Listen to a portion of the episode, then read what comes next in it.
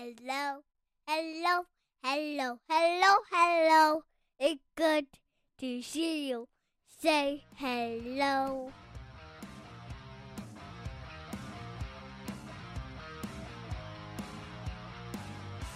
Welcome to the Huskies Hockey Podcast, the the number one resource to remind you that there's always a shoulder to cry on, whether it's mine, whether it's Andrew. Season ends. It's always always the worst part of the year. Ends a little bit sooner than I'd like, but uh, a lot further than I thought it would be. So I guess, um, I don't know. Uh, uh, some good, some bad. What's what's the uh the is it the Doris Day song? Que sera, Que sera? sera, sera.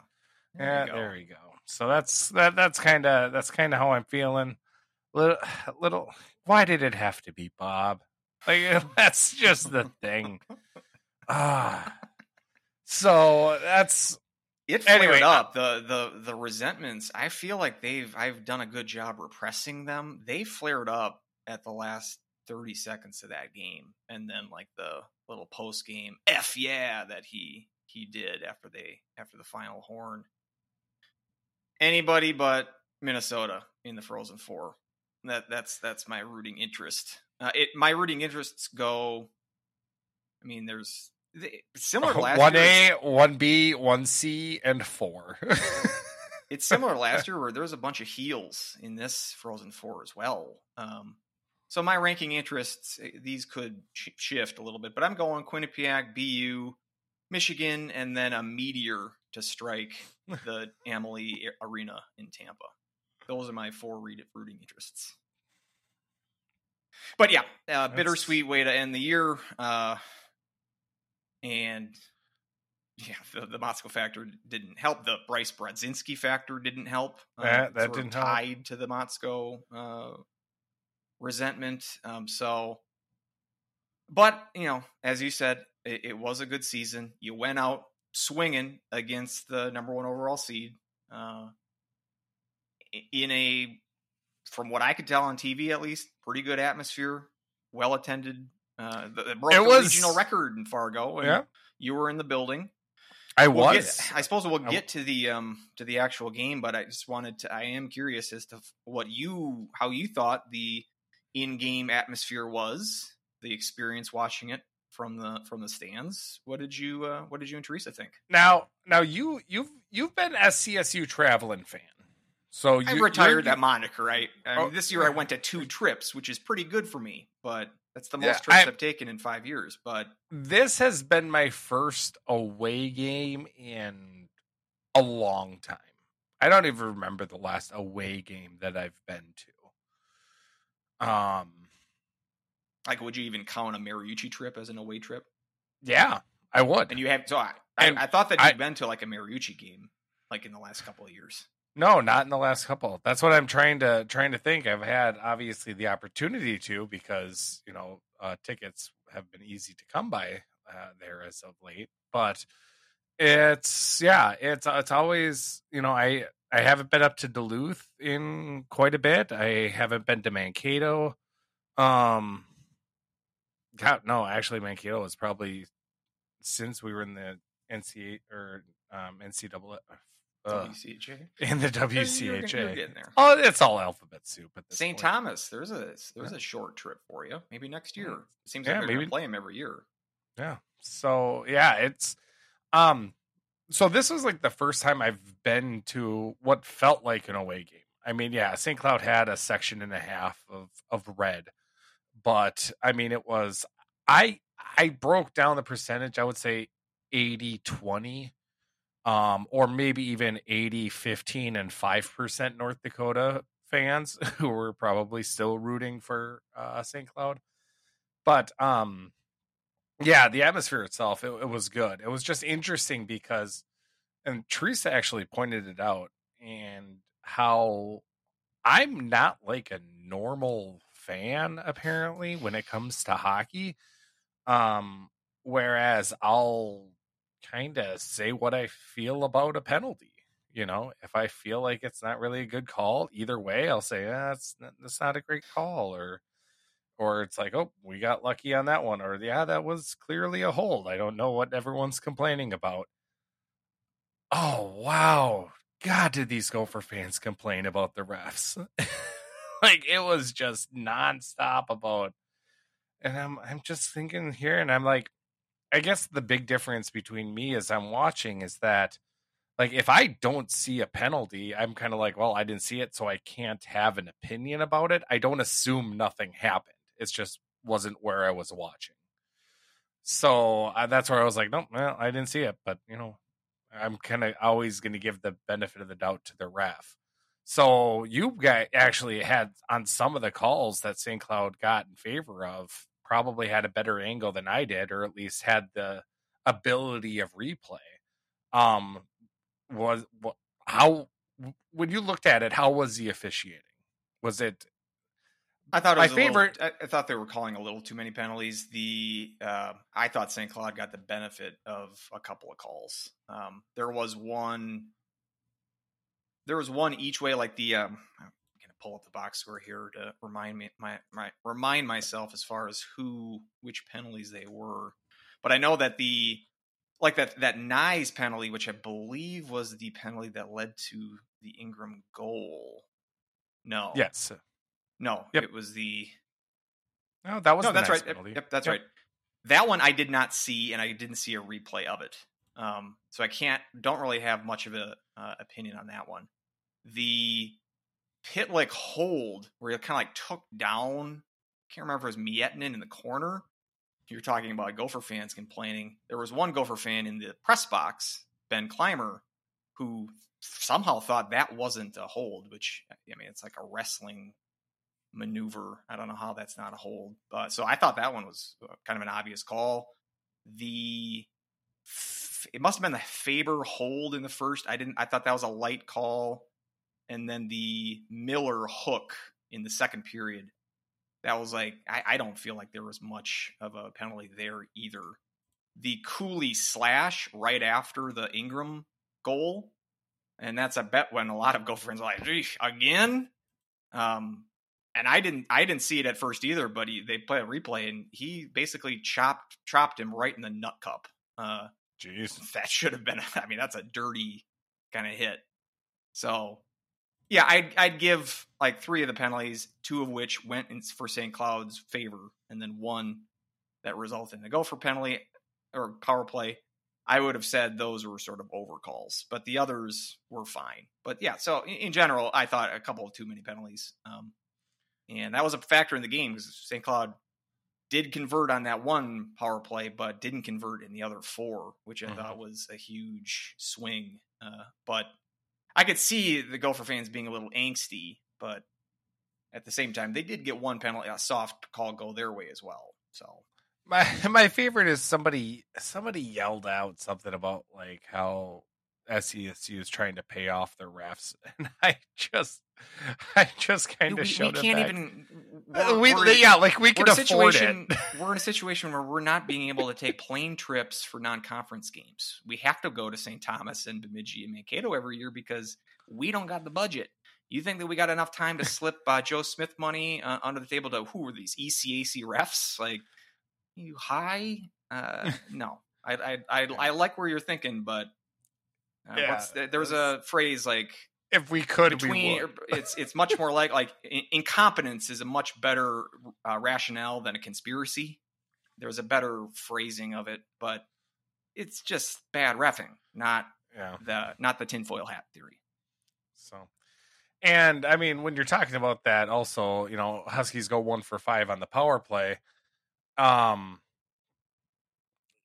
by hell or high water, they were going to do that one timer, and Frustrating. and I and I I get it. It's effective, but you have to realize when Close is anticipating it so quickly that he's sliding over, and that one timer is hitting center mass, like you got to do something else. They're anticipating it too much. You can't just keep trying that over and over. So.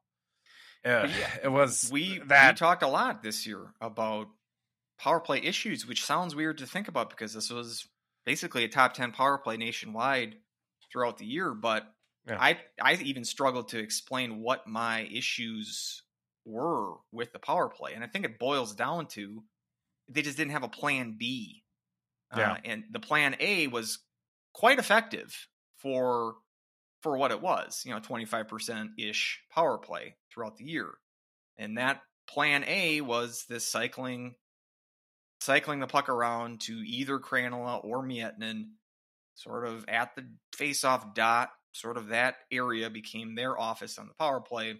Uh, and seem you know it, it was an effective power play, but there was a lot of times where teams were defending it well, and either those shots would be blocked, or goalie would be seeing him well, uh, and just an un inability to have a second option or a second game plan on the power play.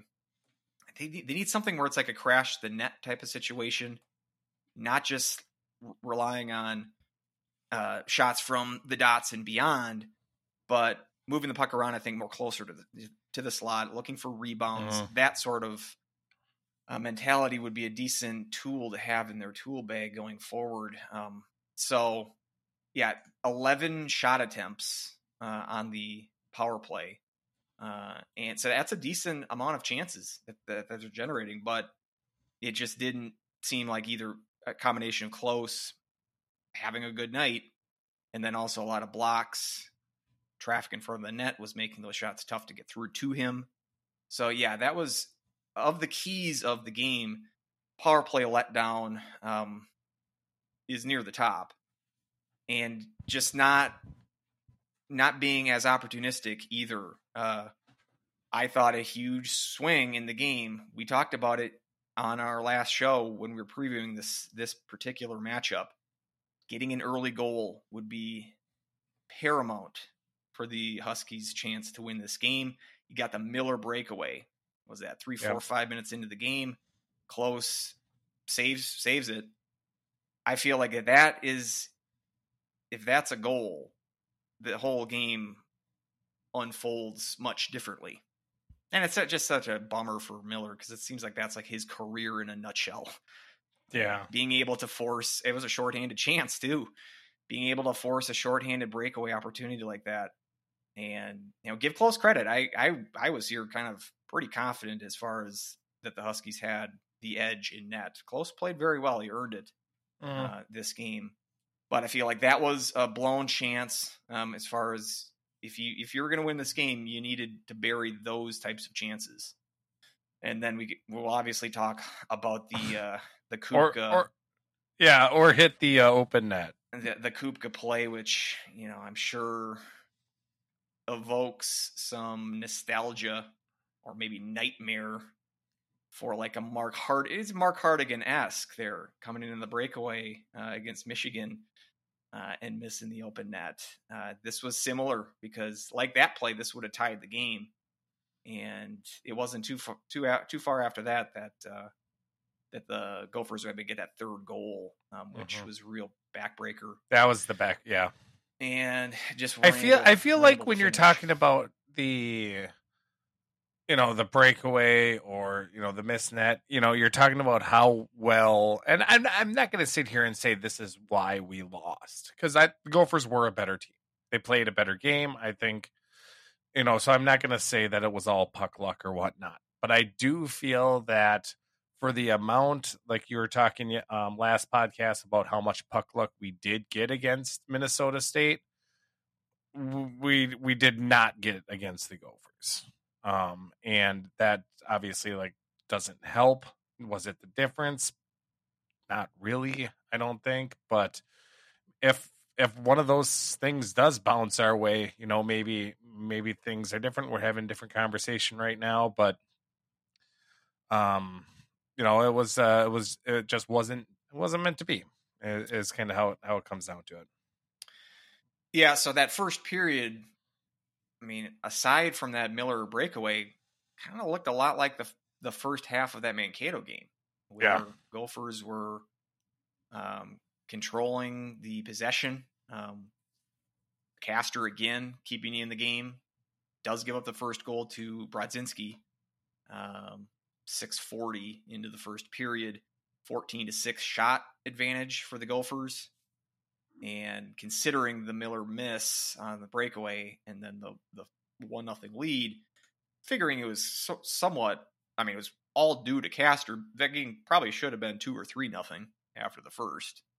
Um, and Yeah. Uh, but not Yeah, feeling, I said- not feeling very good. Uh, Yeah, I I that. said to my wife at the at the first intermission, I said, I, I realized I've called her my wife and Teresa. Yes, my wife is Teresa. That is the same person.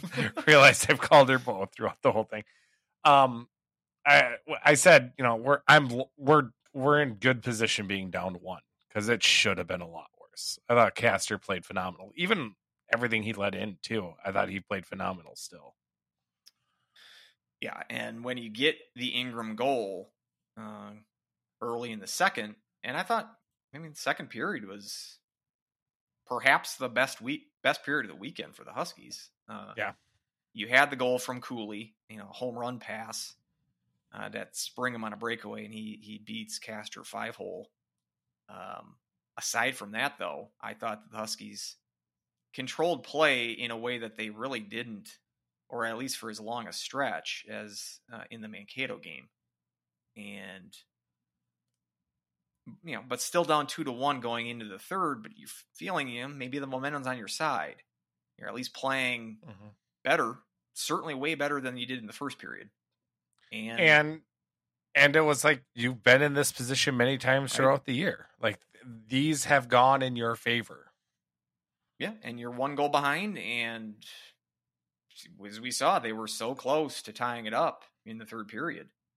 Uh, and again, just the what if game. We've been we've Yeah. played that so often in our history, uh, you know, following St. Cloud State. But yeah, if that goal goes in, you know, maybe headed to an overtime, and then anything can happen. And so frustrating that that that play didn't go in. You know, that puck didn't go in, and then and then the Lacombe goal uh, after that kind of deflating uh, there as well and sort of salted the game away. I mean, talking about like bad breaks, even their empty netter yeah from a, a clear that caroms off the glass, you know, has had And it curled to in, score, too. right? yeah It's curled kind of like like i was because i was behind that net so i saw the Lacombe goal and i saw the you know puck on end roll over and curl into the empty net and it's just like that's kind of how it's kind of how the game just went Yeah, so it was. I mean, I wasn't. I, I I didn't hate how the Huskies played. Like you said, it's Mhm. the opponent is the biggest kick in the nads because Yeah. it's it reminded me if we're gonna compare to past miseries. Uh, this let's one, do it This one Let's- had. I mean, this there's a lot in common. Listeners, with, I think the Let's all crack open your favorite bottle. Let's all let's all pass around what your your biggest misery is in Husky. comparing hockey. to past miseries should be the, the subtitle of, of uh, our not only this this podcast but our whole show. Uh, Our whole show. uh, my life as a sports fan can actually be boiled down to that sentence. But so so indulge me a bit, but I'd say lots of similarities with this one to the 2015 regional uh, final against North Dakota, also at Scheels Arena. Yep. Where there you're obviously playing in front of a sea of green, um, but in the same building. And Huskies actually had a quick lead in that game, sort of scored a fluky goal with Jimmy Murray um, to go up, but then UND kind of had some puck luck type goals. Uh, it Huskies played a fine game, but UND at the end of the day was clearly better. Um, I was similar here. I I think the Gophers were the better team uh, on Saturday, and so that's kind of the one that I'm comparing this one to the most. Uh, and because That like one, said, That one, at least, it was like Brodzinski was only on like half of a ligament or something like that. I can't remember. Something was wrong with Jonny's foot or leg or something along those lines. Actually, when I, I'm not he- sure because he- he, he scored the tying a- goal against Michigan Tech. The day- it would have Yep. been the day before. Mm-hmm. I went back to that box score, by the way. The I didn't realize I forgot how much Michigan Tech dominated that game. Oh yeah, we were so lucky. Whole like completely out like shot outshot almost two to one. The second period they were outshot fourteen to one, and the one shot for the Huskies was a goal by Mhm. your guy Krannila. Um, or uh, not Cran, Uh, uh, Kossila. Kossila. Uh, and uh, and then Brodzinski scores a, an extra attacker goal to tie it, and then One of my favorite, uh, one of my favorite pictures, one of my favorite hockey pictures. Um, I can't remember who took it, but it's Jonny Brodzinski celebrating, and the background it's all North Dakota fans with their Oh, so jaws that- that just goal. open. Yeah. Yeah. So they weren't playing because obviously it was the regional and the game I think beforehand. he and might be right though that he had some injury issue. Yeah. Yeah. Um, and so yeah, but then there was Bra- uh, uh, um, Peterson scoring the winner after the Michigan Tech defenseman took a dump at the line. If you remember Mhm. that, he's like kind of moving backwards and then just you know the bottom fell out and then Peterson is off to the races and they scored a breakaway goal uh, to to to kind of steal one there.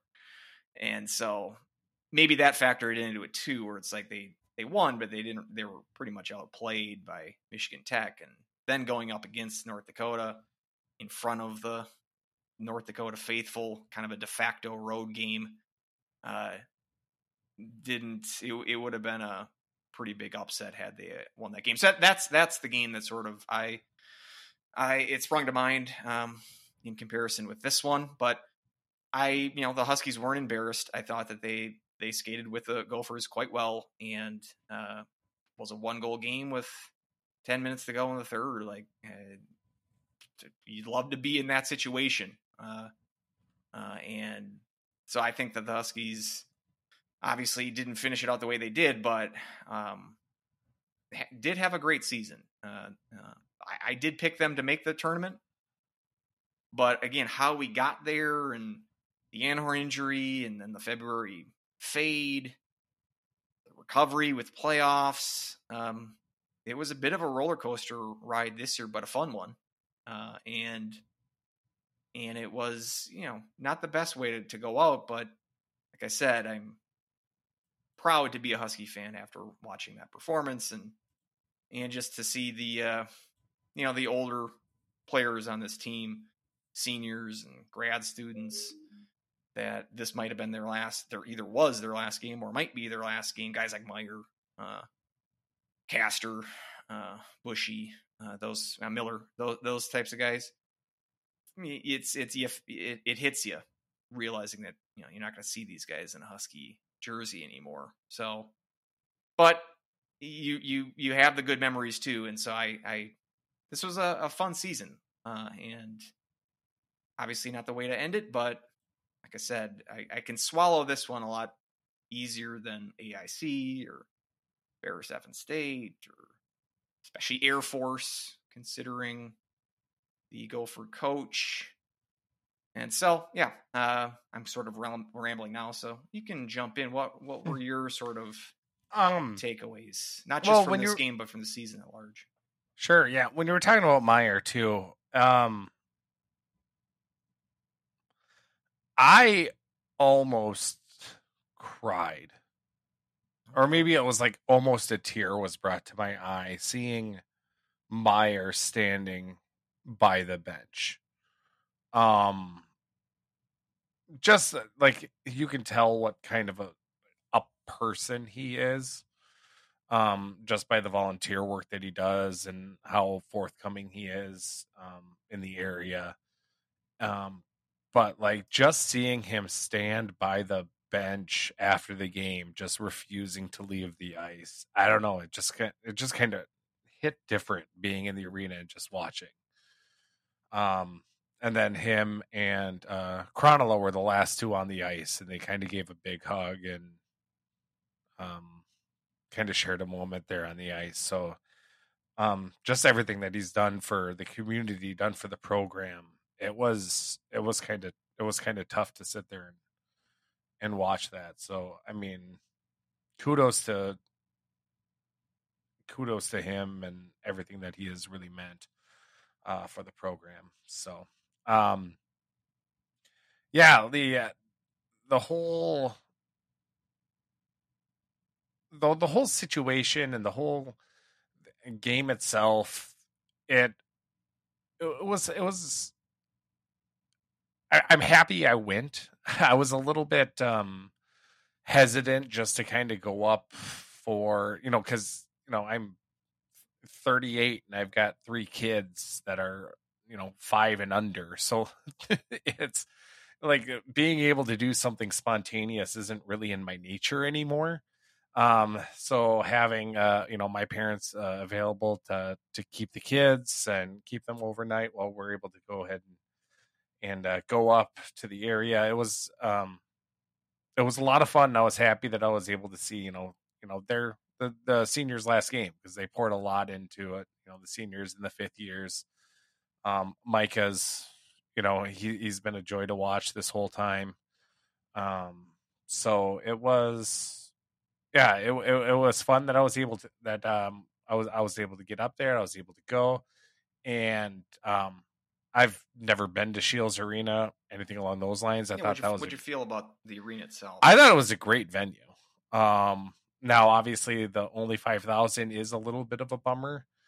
Um, and I guess chalk one up for the regionals is okay crowd because attendance at pretty much all regionals were uh, better than normal. Obviously, this one is going to be good. Um, kind of regardless, but it um you know, it's just kind of one of those random years where everything kind of worked out, I, I guess. But um, the arena itself, I thought was cool. It was a little bit weird how it's set up, just because, you know, they've got the arena and they've got the parking lot, but like all of the bars and restaurants are still like two blocks away. like there's just still like not enough development or just a lot of open spots right around there.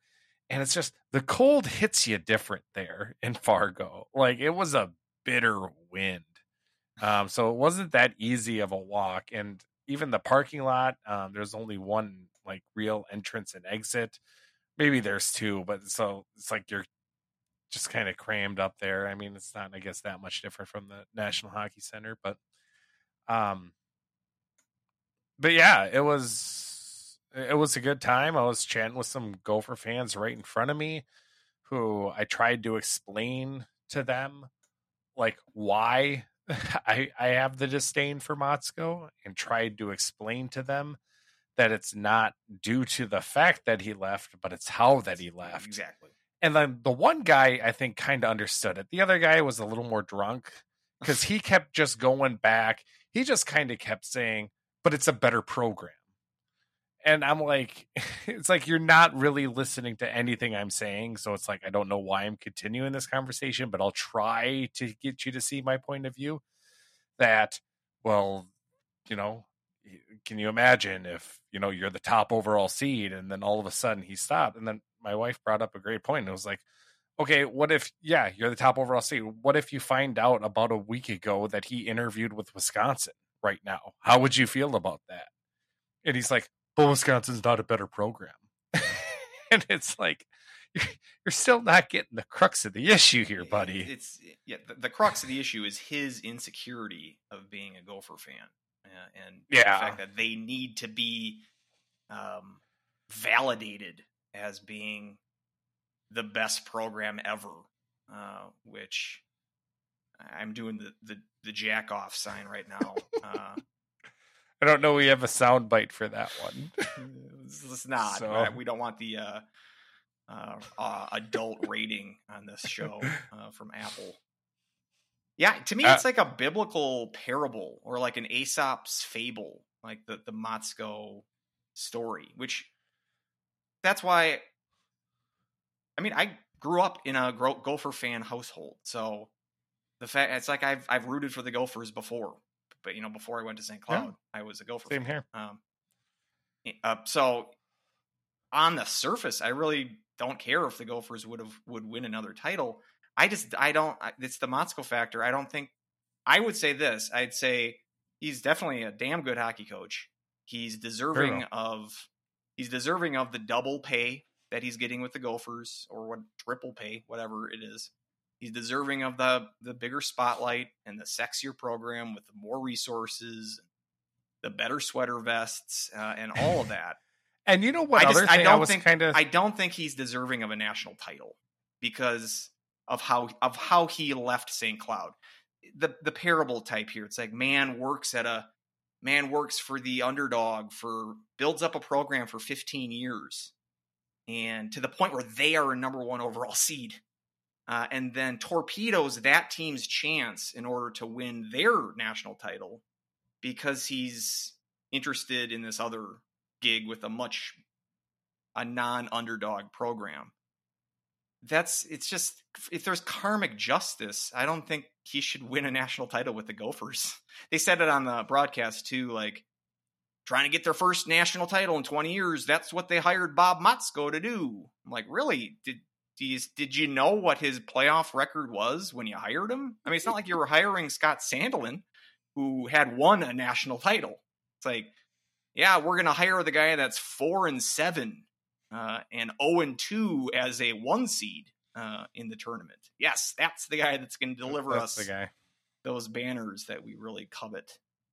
So yeah, my even I'm getting a little hot and bothered just bringing it up right now. I again, I I, I just uh, I I feel like it would have been completely different if he would have had just finished the job in 2018. Not even win the national title. Go to a Frozen Four, beat effing Air Force. And Yeah. if you wouldn't have leaked it out to the extent where your players, I mean, I we need this. Uh, some of this is sort of hearsay or rumoring. Uh, we've heard from certain players that it was the the rumor was had made it to the locker room. They were aware of the fact that that he was going to take this job, or at least more more than likely going to take the job. And The fact that there was doubt in the locker room tells you everything. and I'd like to say, yeah, that shouldn't matter. You should still be the Air Force, but it's tough to have a team that is being led by a guy who they don't think is really fully invested in that team at that point. I, especially a college group of college kids. I, I don't think that's unreasonable to expect that that in its in and of itself had a major effect on that team. Not only did it have effect on that team, I think that the players that play for the 2019 team, the AIC year, I think that sort of effed with them too because they had this scarring experience of losing to the 16th seed, and it's like we can't do this twice in a row. And I- I think it gets into a, me- a mental state, so he- it almost kind of led to a hangover for the next year, at least in the for the NCAA uh, experience. So it's like, yeah, you didn't need to win the whole thing, but at least, and from the Gophers' perspective too, like, why did you need to hire him that day, that weekend? Could you not have waited Yeah. two weeks? Like, what was the, what was the rush? Uh, and so eh, I eh, the that whole scenario, how it played out, and maybe it's like, here's my tinfoil hat conspiracy. Maybe tanking in the NCAA's was part of the deal. Like, you can't win the national title as a St. Cloud State coach because that makes us look bad, even though maybe it would make you look sensible because you're hiring the coach that just won the national title. That is so far ridiculous, and I love it. I realize it's ridiculous, but, at the uh, at the same time, I do feel like Motzko is probably a really good coach for the Gophers in a sense of, you know, he'll have a lot more players who are one and done or two years and they're out of there in the pros. Logan Cooley's because- not going to St. Cloud State if Yeah. If and, and and I think he uh, will, you know, really push him and get the best out of those players before they go right into the pros. Whereas I feel like Motzko and how he coaches and uh, like he kind of wears some people thin or wears them down a little bit towards the end of the year. You start kind of resenting him. Um, and I, I think that's where that's I feel the opposite with Brett Larson, what we have now. And that's what we need here at St. Cloud is the people who night in, night out is going to give their all and play for somebody who is um much more of a player's type of a coach. Um who is kind of gets it to to coach the younger generation um, versus the whole the Herb Brooks mentality that Motzko was kind of molded in. So I, I mean this, and that's probably why Gophers are going to have the success they're having the success now, and they're probably the odds-on favorite to win the national title right now. Although, God, BU is looking really good.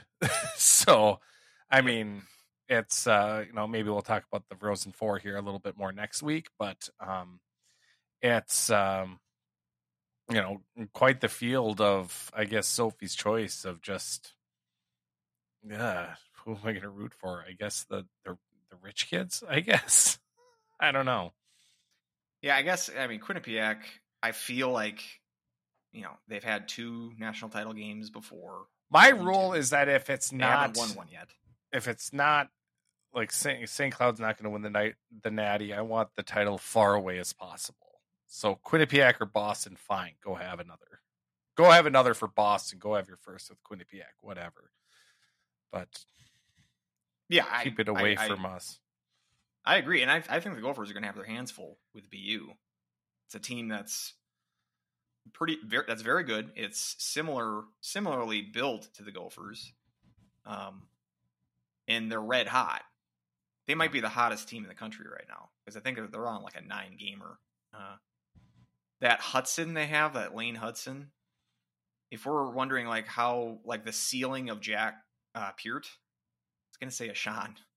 Uh, but if you want to know the ceiling of what Jack Peart can be, uh, watch Lane Hutson because he's again small, kind of water bug, offensive defenseman. Uh, he is their star player.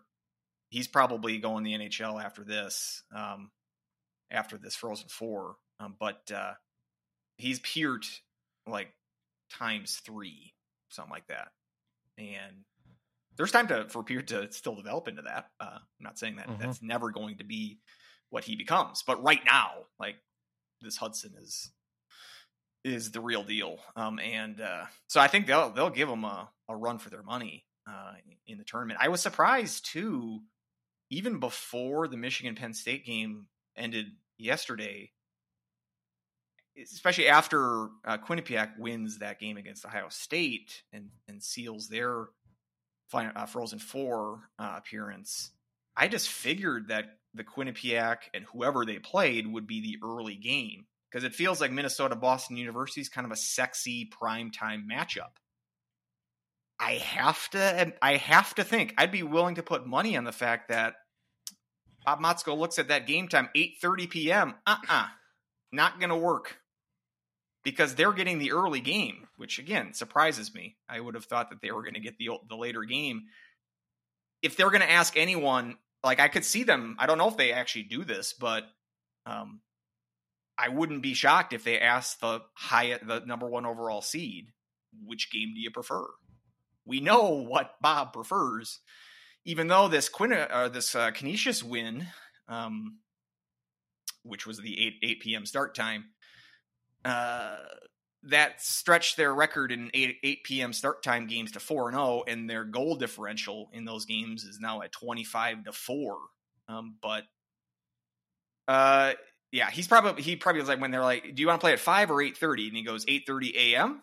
no no it's p.m. Why no no no f that then Nope. 5 o'clock 5 o'clock it's too late we, we don't want to practice we want to play so yeah they get the early game Quinnipiac and Michigan get the late game. Yeah, we'll go into a more full preview of that, and we'll get to picks uh, next week.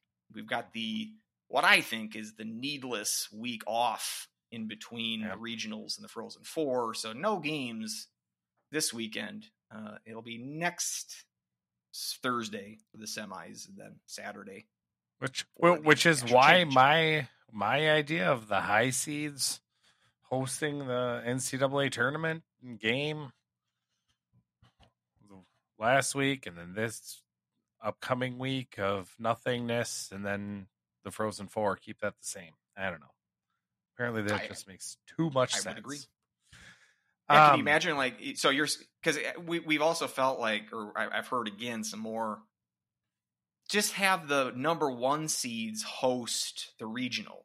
Hate it. So host a four team regional, uh, which I would like that better than this current setup. I'll say that. Um, but what I just want to clarify for our listeners, what we prefer is just the higher seed hosts their matchup. There's no regionals. Uh, Correct. so That's the thing. Is just stop with the regionals. Although, if we are completely still married the idea of quote unquote neutral regionals, I do think you need to be married to one site. or two or three or four. Well, I mean one site per regional. Like like have your regionals directly like every year have them at Yeah, one So have a. St. Paul regional, have a Boston regional, have a Detroit, and have a Yeah. Denver.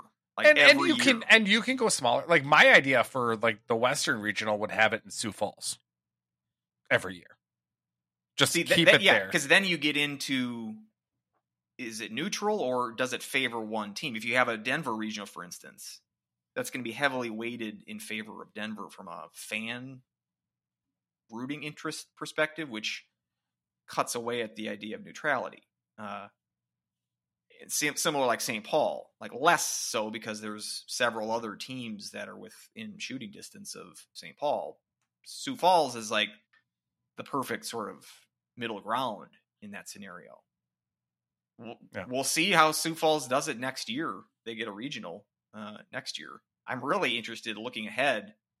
I'm glad that I'm like, fine, you know, Penn State gave Michigan all they had, and I think a large factor was that they had a nice crowd in their favor in Allentown. I'm thinking, "Oh, great, we're done with Allentown regionals.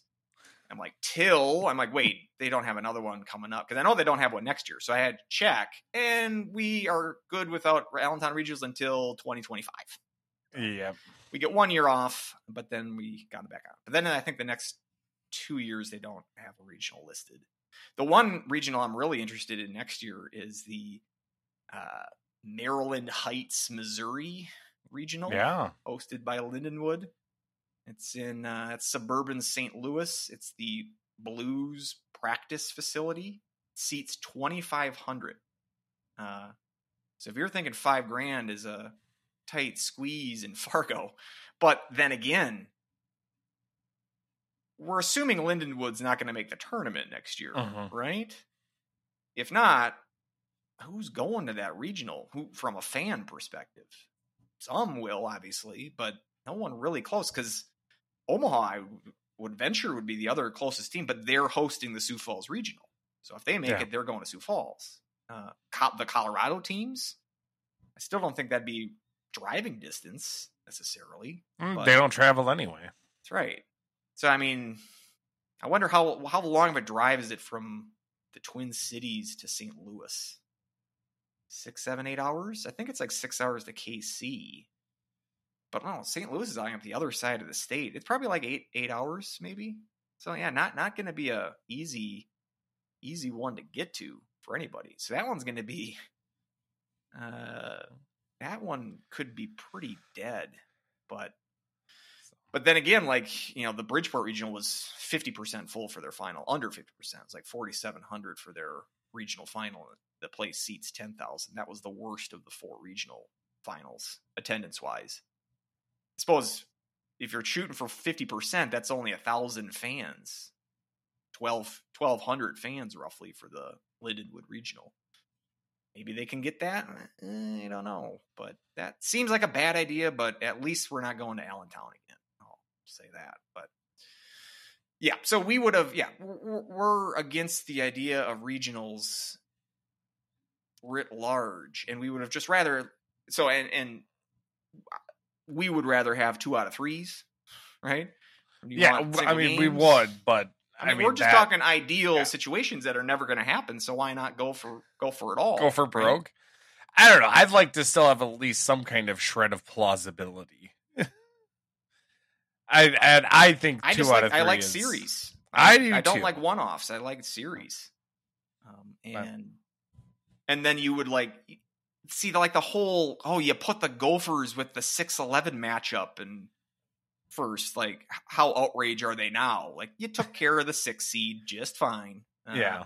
So what were you complaining about? But uh, but that would have all been eliminated because St. Cloud would have played Mankato in St. Cloud for one game, two, three, whatever, and then you would have reseeded for the second round. So then the Gophers, if they would have won their series against Canisius, uh, they would have then played the lowest remaining seed left, which would not have been St. Cloud. Been whoever else, you know, whoever else it would have been. You wouldn't have to worry about the. You'd worry about like interconference matchups for the first round, but then after that, just like in the regular tournament as we have it now, in the second round they can be interconference uh, matchups. So if, if it all goes chalk, then you'd play Penn State at home. Uh, it would make more sense from a integrity wise for the higher seed to play Penn State at their barn rather than Penn State being the lower seed getting a de facto home game in the region. Who regional. would it have been? Cornell, right?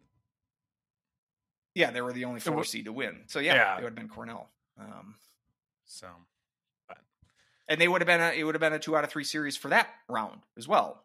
Then when you get to the Frozen Four, it's just we're fine with one and duns there.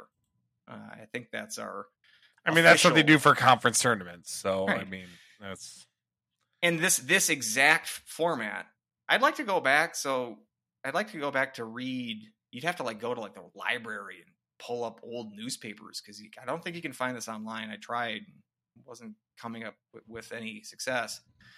But like what the what the conversations would have been like for them when they went to the neutral site regionals um, which was 1992 was the first year that they went to neutral site regionals um, I'm guessing my hypothesis would be is that it's you're not giving the blue bloods such an advantage. You're negating the advantage from the biggest schools uh, with the biggest resources ever uh, in college hockey, and you're giving a, a throwing a bone to the little guy. Uh, but I think it's almost the inverse is almost true because how the regionals are set up, it's really only the blue bloods that can put in bids for these.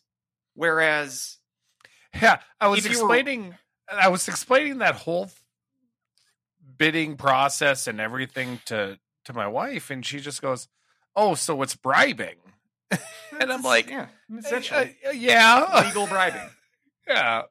And so, yeah, for instance, like Union, you know, they won a national title. I mean, maybe they're not the best example because they're close to Albany, which hosts regionals frequently. But let's go with a better example, which would have been right around that 92 ish time period, Lake Superior State.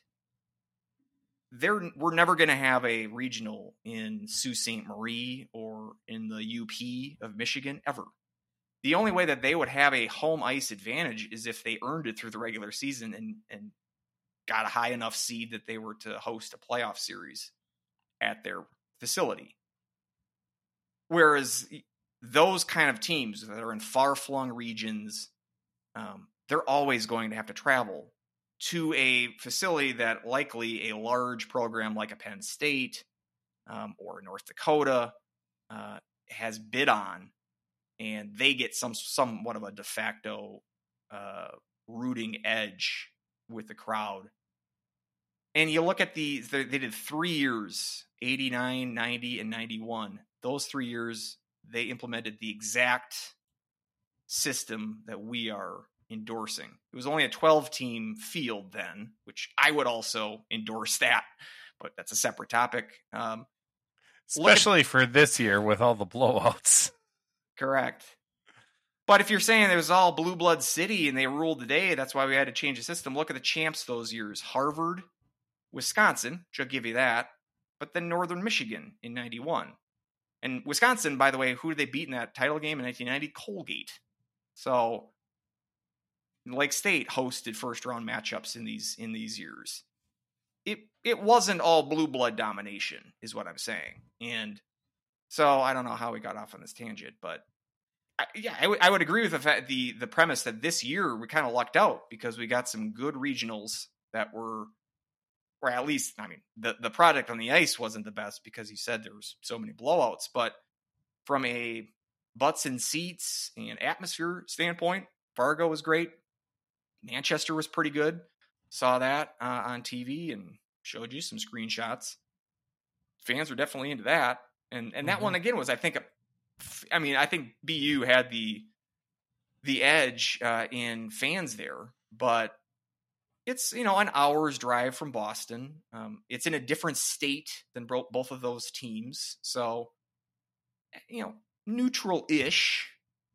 You know, and then the Penn State Michigan game, which you know obviously Penn State would have had more fans there, but very good atmosphere and probably probably the best game of the tournament. Um, it's the only one that went to overtime. It's the only one that was a one-goal game, uh, or no, was no the BU Cornell game also was two to one because Cornell had a a late goal there. So, but uh, the only overtime game of the regionals. So, uh, but yeah, I mean that gives you an idea that these can work, but it really helps if there are some teams involved that fans can travel to see, which we agree, and we just make it easier for the fans to travel and just have them be at campus sites.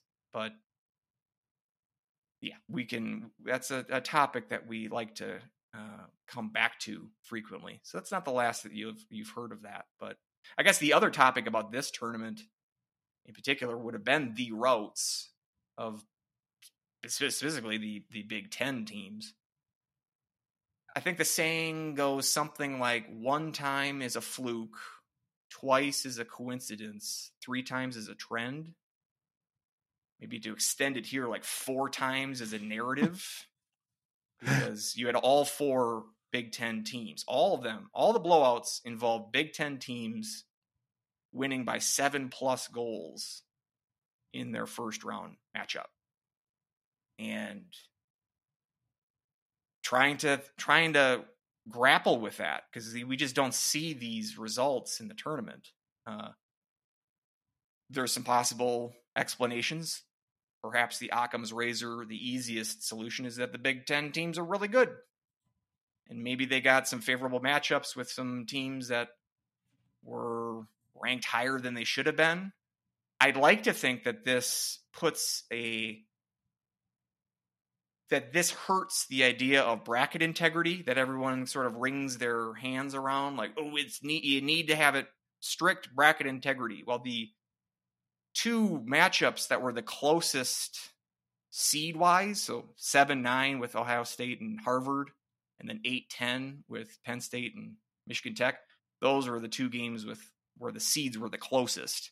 And those were just utter bloodbaths and so maybe this is a point in the direction of you don't need to be so rigid with bracket integrity because these games can get lopsided even with the closest two teams in in the pairwise match together.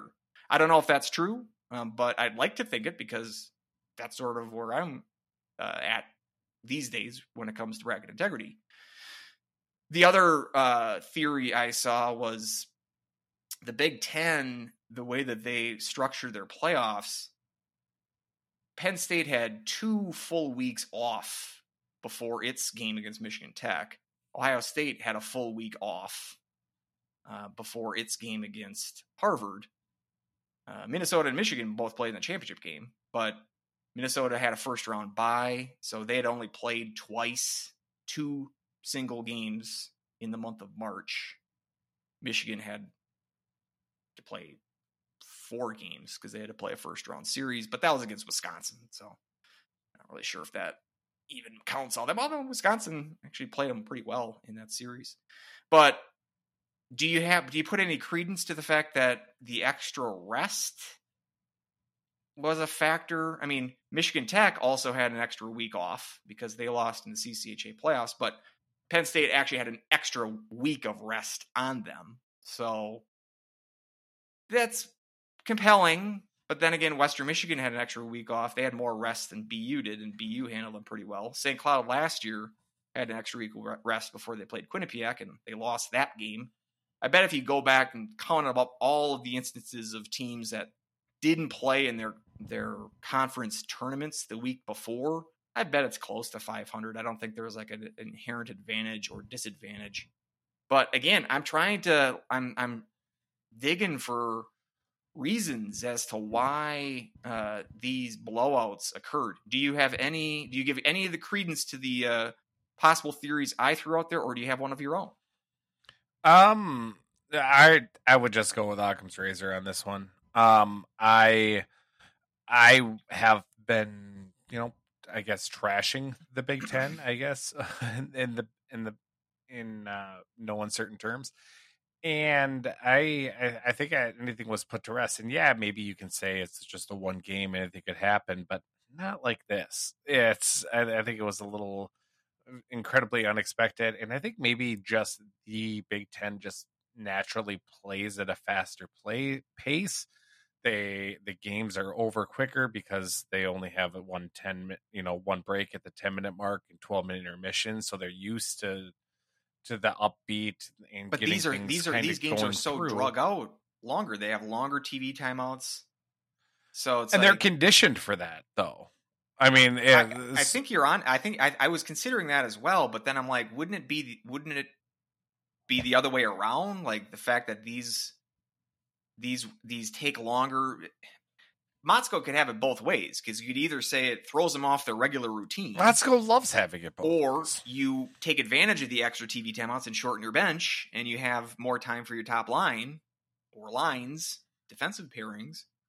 You can play them more. You can basically get more minutes played out of your best players if you use the timeouts to your advantage. The, the Michigan Tech goal, uh, coach it's either Shawhan or Sean. I, am not sure how to pronounce it, but if you're a Michigan Tech fan, you're listening. First of all, why? Uh, but second of all, tell me how you pronounce your coach's name. But he was pretty salty after the the game. I, I, I don't doubt or I don't blame him for. I mean, that was the biggest swing and the miss of the tournament for me because I was pretty high on Michigan Tech. Same they here. Did, they did not look competent at all. Um, and he was bitching and moaning. He was all about nil money and the transfer portal, and it's all the rich get richer. Which, yeah, Penn State, who they lost to, has been very active in the transfer portal um, this year. You know, in years since since the transfer portal has been a thing. But you look at a team like Minnesota; they only lost guys in the transfer portal this year. Uh, they didn't have they didn't pick up any guys through the transfer portal. They picked up their big talent through recruiting. Um, and the guys that they lost, Brose and Crookshank, both had 30 point years for their new teams. So, mm-hmm. and you look at a team like St. Cloud, who's played the transfer portal very well uh, under Larson. And I expect them to be active again this year. We'll get to that a little bit later. I'd love to think that St. Cloud's a blue blood, but I'm not sure I'd really classify him that way. I feel like it's a bit of a sour grapes argument from him that it's all about the Big Ten schools flexing their power and and exploiting these new, you know, the the new college hockey uh, landscape, uh, such as it is, to their overwhelming advantage. Perhaps there's something to that, but there's no rule that says that Michigan Tech can't uh, get guys in through the transfer portal. So uh, maybe maybe use that to your advantage. Um, and, and Houghton's a lovely town. Uh, I'm sure uh, plenty of uh, hockey players would enjoy playing up there. So uh, it's got one of the most dedicated fan bases that I've ever lots of history seen. Yeah, it's if you don't know about Michigan Tech because you're too young listening to this podcast, they were always the most fun team to have again, like come into your barn um, because they'll they had the most creative chance. I mean, it's an engineering school, so they're all wicked smart. I mean, I guess I can't really see. I don't. I, I can't do a Yooper, accent. accent. Yeah, I, I, don't. I don't know. So I, eh, eh, I could try a Yooper accent, but I'll just go into Fargo, and I think I made enough Fargo references and wood chippers and such a beautiful day. Um, but it like I mean, they come in, they, uh, you know, the fans. I mean, this was the time when Michigan Tech wasn't very good, but they're passionate about their team. They, you know, anytime that, you know, anyone yells that, you know, Michigan Tech sucks, they'll respond with, we know, we know. and then all of a sudden they're drinking you under the table. Is kind of how my college experience went. Any anytime, I mean, the amount of times that uh, we ended up uh, doing shots at McRudy's um, was uh, was not uh, was not a low number. I will say that during those years. So, um, but yeah, I, I think it is just. I mean, I, I mean, everyone can kind of make what they want out of the transfer portal, and you know whatever side of it you're on, but it's you know you, you use it well you can use it to your advantage and also you you got to have some of these players have rights too especially when coaches can just at the drop of a hat pick up and leave town right um you know even before the season's over and and, and it keeps coaches honest too i mean they, they Yeah. have to the there's always the fear or the possibility at least of a player bolting and you're talking about Motzko versus Larson, their coaching styles.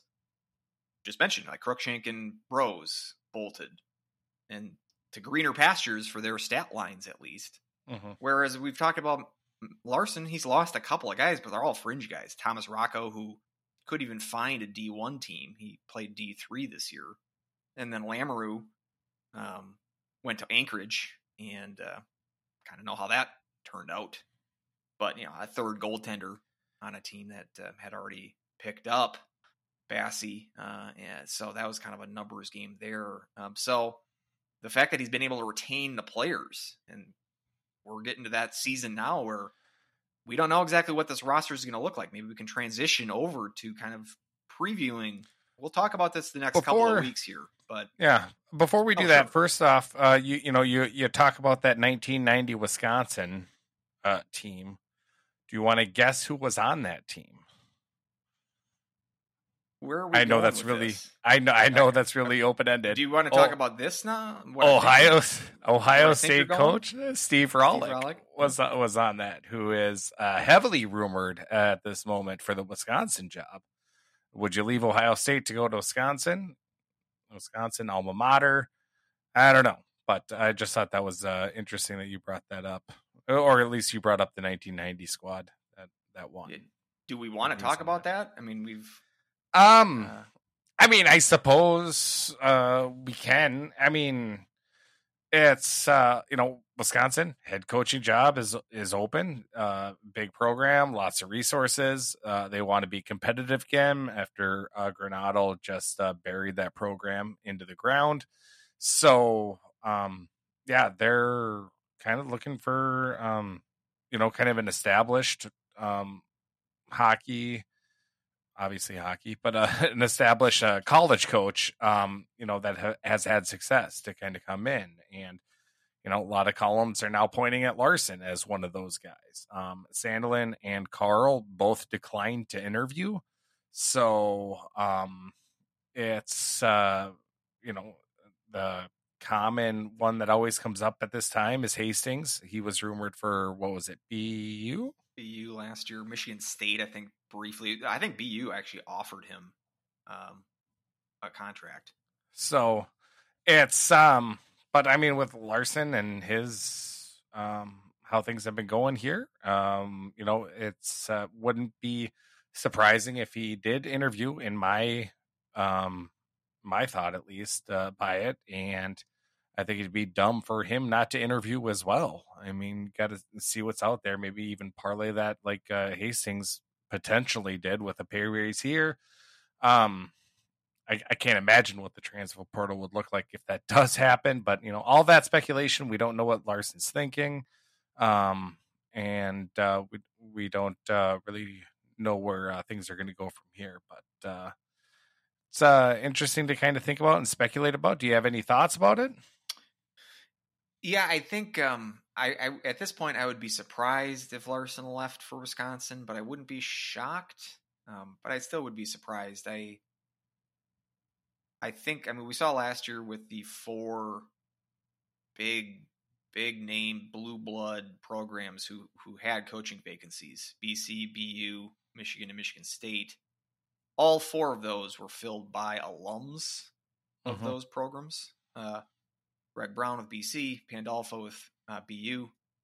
Um, Brandon Naurato with Michigan, who's still technically their interim coach. I'm sure it's just a formality. He'll he'll get the full time job here uh, very soon. And then uh, Adam Nightingale with uh, Michigan State. And so, I mean, I think Rohlik is if I think if Rohlik wants to leave Ohio State, that's probably the biggest question for him. Um, is is is Wisconsin a step up from Ohio State? I would argue it is from a I think so. from a hockey standpoint. Not right now, as far as the competition wise, but just going throughout history. Um, you know, Wisconsin's won what five national titles to Ohio State's zero, six. Um, I want to say they've I think won they have, more national I think titles. Have, I think they have one more than Minnesota. They've won. They've certainly won more national titles than Ohio State's made Frozen Fours, um, mm-hmm. And he's done a very good job with Ohio State. Uh, which you know, I, I mentioned him a couple weeks ago, like seemingly kind of an anonymous program from a hockey standpoint. Obviously, a huge, gigantic school. I think one of the top two or three by enrollment in the country. And obviously, their football program is is massive and always successful and a giant uh, in that sport. Uh, but their hockey team, you know, third fiddle fourth fiddle, maybe if you include their women's basketball team. I don't know. They play in their basketball arena, which uh, I, I, did hear they are planning on getting a uh, on-campus facility, which would be nice for them. Um, and so maybe he's interested to finish that job there. You know, they're maybe getting a. I don't think that's official yet. They're they're new arena, but uh, um, it, it's looking more and more likely. And maybe he wants to be the guy to you know be the architect of you know the house that Rohlik built. Uh, who who knows? But he is an alum of Wisconsin, and just based on their our recent history of of big name programs turning to alums, and he fits the other criteria that the Wisconsin AD laid out there, which, as you said, established college coach, meaning a current coach, or at least a, a coach who's who's had success, maybe not currently coaching, but has had recent success at the college level.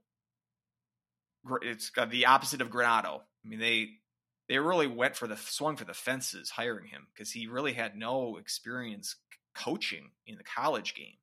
Coached in the NHL, but did not coach anything and no no college coaching experience and hence no like recruiting experience uh, to speak of either.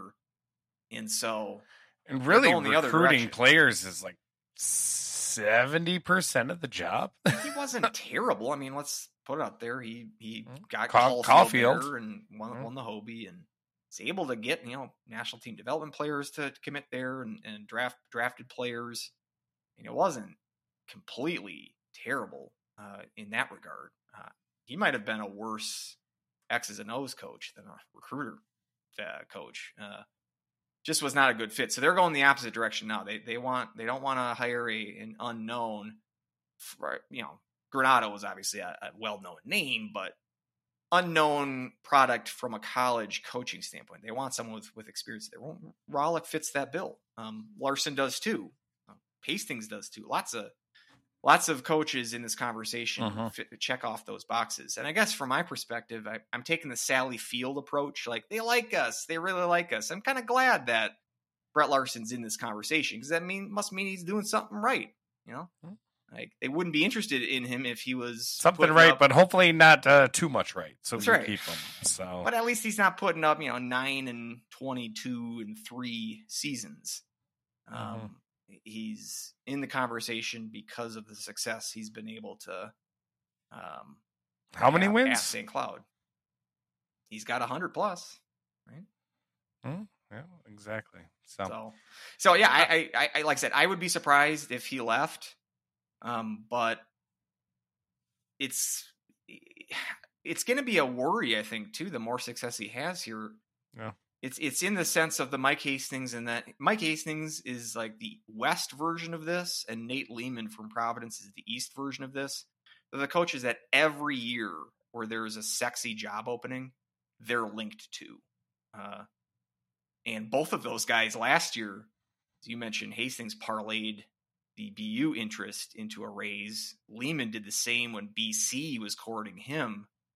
So it's possible that, and maybe natural, that Larson would parlay this into a race from St. Cloud. The, the, the, the real tough thing that I hate to bring up is that St. Cloud is pretty cash poor when it comes Yeah, to college uh, athletics at this point.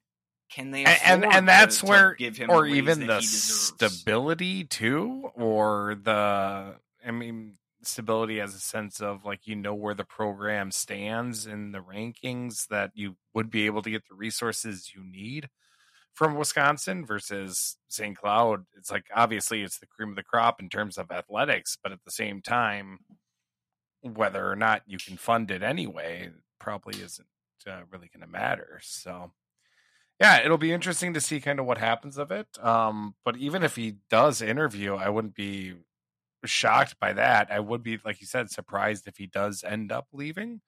Um, hope he doesn't. I think he's building something uh, special here, and from all accounts of what I've seen, the players really enjoy playing for him, and so it's um, yeah. Hope hope uh, uh, I hope there's yeah that interest, but it fades away the the, the you, you would think Wisconsin, you know, even though they want to do this right, you'd think they'd want to like get a coach with all the transfer portal moves that are going to be happening and, and Yeah, it'll be quick. So I, I would say by the end of like a week after the Frozen Four, I bet think so? coach. Like, by the yes, well, I think the uh the coaches meetings, like the annual meetings that are in Florida, I think that was like the last week in April. So I think certainly by then they're going to want to have a representative there because that's where they like will talk about rule changes and pairwise implications and then have their you know meet and greets and play golf and smoke cigars and uh, and, and do all that good stuff. Uh, so I think they're going to want to make a move before then. Uh, Yeah. So yeah, and I, I don't know what I don't know if you know. When's the last time? What's Larson's contract status right now? Did he get a extension? I mean, this is his fifth year. I don't know what his original deal was. Um, I feel like we've extended him already, but he might be due even without Wisconsin uh, potentially being interested here. He might just be due for a raise anyway, or a, a new uh, a contract extension. Um, no, so- two. He he's got like five years left. he does. Um, I think. I think he 2021. I think we signed him to a seven year deal. Seven that years after that Frozen Four appearance. hmm Oh, Okay, well that makes sense. Well, that that makes it makes me feel a little bit better. Uh, he's Yeah. not sort of in a lame duck situation here at St. Cloud. So, well, I, hey, in, in in my eyes, give him a raise anyway. But this is a program that you just can't shell out the bucks willy nilly. Um, Yeah. unfortunately. So let's hope that let's hope that he uh, he stays. Uh, that goes without saying. It would be a Mhm. big loss. So, um, but yeah, I'm thrilled for him that he's in the conversation because that means we must have something good. So So I realized we're you know an hour plus into this podcast. Um, what did we forget? Uh, Well, it, it- did you have a player of the game? Did you want to say anything more about the Oh, Minnesota game? Just- are we doing pogs or are we playing? Or are we doing pows? And we're just. I doing the- mean, doing the. I player mean, I mean, it'd be? Pog. Which, by the way, um, we have to do an error correction. I know where you're Um, going with this because I saw it at the grocery store. Not pineapple. It It's passion not. fruit. Pi- it is passion. Do we seriously have someone that uh, that sent in a correction? Because that's Yes. awesome. It, Oh, it was. It was actually Go Huskies Woo, and was and was very upset in my DMs that we got that wrong. Uh, I'm like gonna even buy, even called uh, it by like its like other name. What I'm gonna buy it because I, I saw it today. I'm gonna buy it, um, a, a carton of it, and uh, send a picture, and then you can send that to Go Huskies Woo. I'll have a glass of it. L- Lilikoi. Well, Apparently, the one that I have, it's it's actually called Pog. yeah, but I, I I guess Lilikoi is like the other term for passion fruit. But okay. Yeah, because it's like the the the Pogs game like originated in Hawaii, which is I think where Mhm. the Pog juice originates as well. So it's got Hawaiian origin, so that makes sense. But I was gonna, yeah, I- I'm glad you brought that up because I was gonna bring. I, We need should we have a new.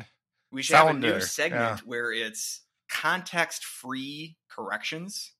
So if you didn't listen to the po- podcast before, we all we would say is we just have a correction. Uh, POG actually stands for passion fruit orange guava, and people would be like, "Why did you ever?" Got to keep them coming up?" back.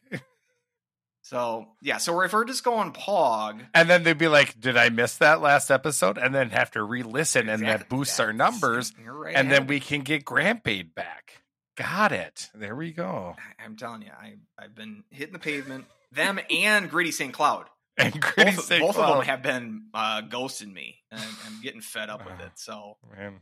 Hopefully, with these summer podcasts, it seems like it seems They're like working on a- a new is- line that starts at the back of the Lincoln Depot and it goes all the way down to Gopher Bargain Center and then it ends at Bubba's. I don't think it's I don't think it's Bubba's anymore actually.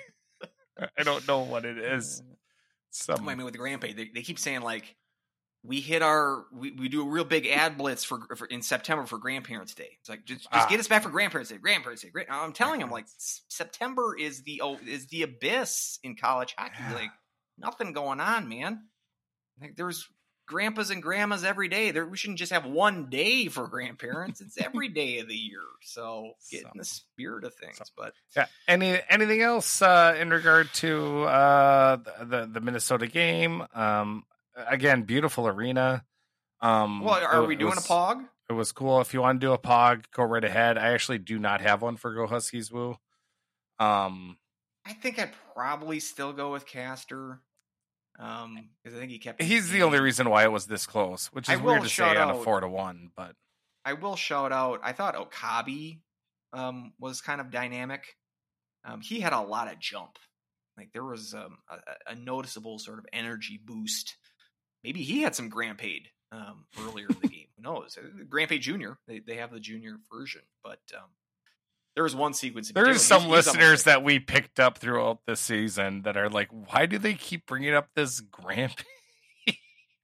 hey, fingers crossed that they'll be well versed in Grand Paid ease uh, soon. So just keep listening, and Yeah. you'll figure it out. But yeah, I'll, I'll uh, sort of my one B uh, for the Pog would be uh, Okabe. Um, but yeah, I, I'd say Castor for for the for the one A. Gotcha. Um, it's hard to it's hard to see. Like I have a different perspective being there.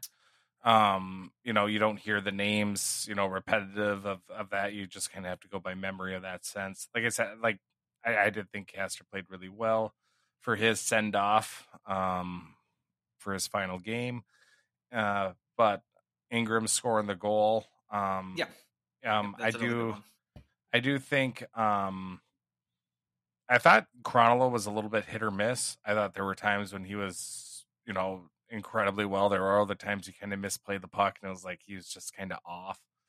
But um yeah, I thought also um I was actually as, you know, far as the grinder type kind of I thought uh Spalacy played you know, I thought he was noticeable out Yeah. there. He had he had he had some good energy, but I'd probably go Ingram with the goal. And I've been really impressed with his development too. Now we Yeah. can kind of transition to, you know, maybe they're coming back or who Yeah. might be leaving.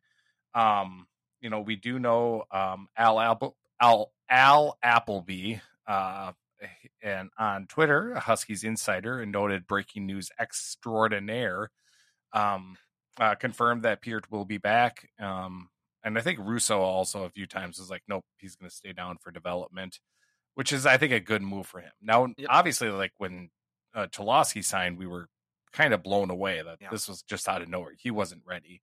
Um, Peart, I think, is now as the season had gone on. You you you you're starting to see okay he the game's starting to slow down from him he's starting to become more dynamic now I don't know we, we don't know Anhorn's status. He does have one more year of eligibility. Um, I think yes, that's the does. one that I I- when I was in Omaha, one of these guys that I went with, he's like, he, he can't come back to St. Cloud. Something he's showing me like Larson, one of his coaches shows, where it wasn't even clear to me if what Larson was saying because like I always thought when he came in, he played two years at Union, and he didn't play the 2021 season because Union sat the season out. But that year didn't count anyway, if played it or not. That's these that's the COVID year that you get the exemption from. So there's two years there, and he played one year here. Means he should have one year left. There's some schools like the Ivies get in the problem where they don't, for a graduate student, um, they don't do like athletic. You can't play on their athletic teams if you're a grad student or something like that. So that's why like guys like Casey Dornbach um, transferred from Harvard to Denver. Ivies are sort of at a disadvantage when it comes to tr- grad transfers because they're unable to. And I think They're, that's even they're at an advantage in everything else in life, so I Yeah, think that's they're okay said just listen to the rest of the sentence before I uh, say that. But um, Let me make my joke.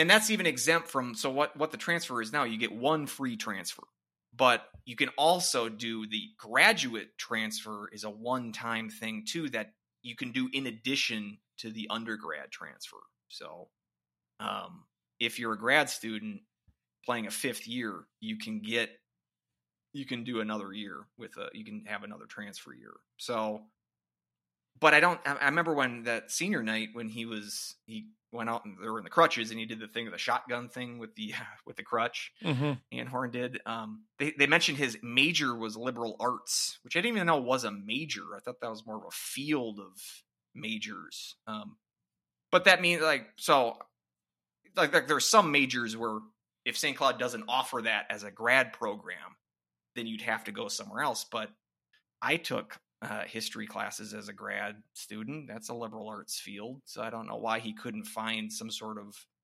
uh, field of study in grads in grad studies uh, in order to keep playing at St. Cloud. So, but and then I'm trying to find like confirmation on whether or not he can come back to St. Cloud here, and I can't seem to find it.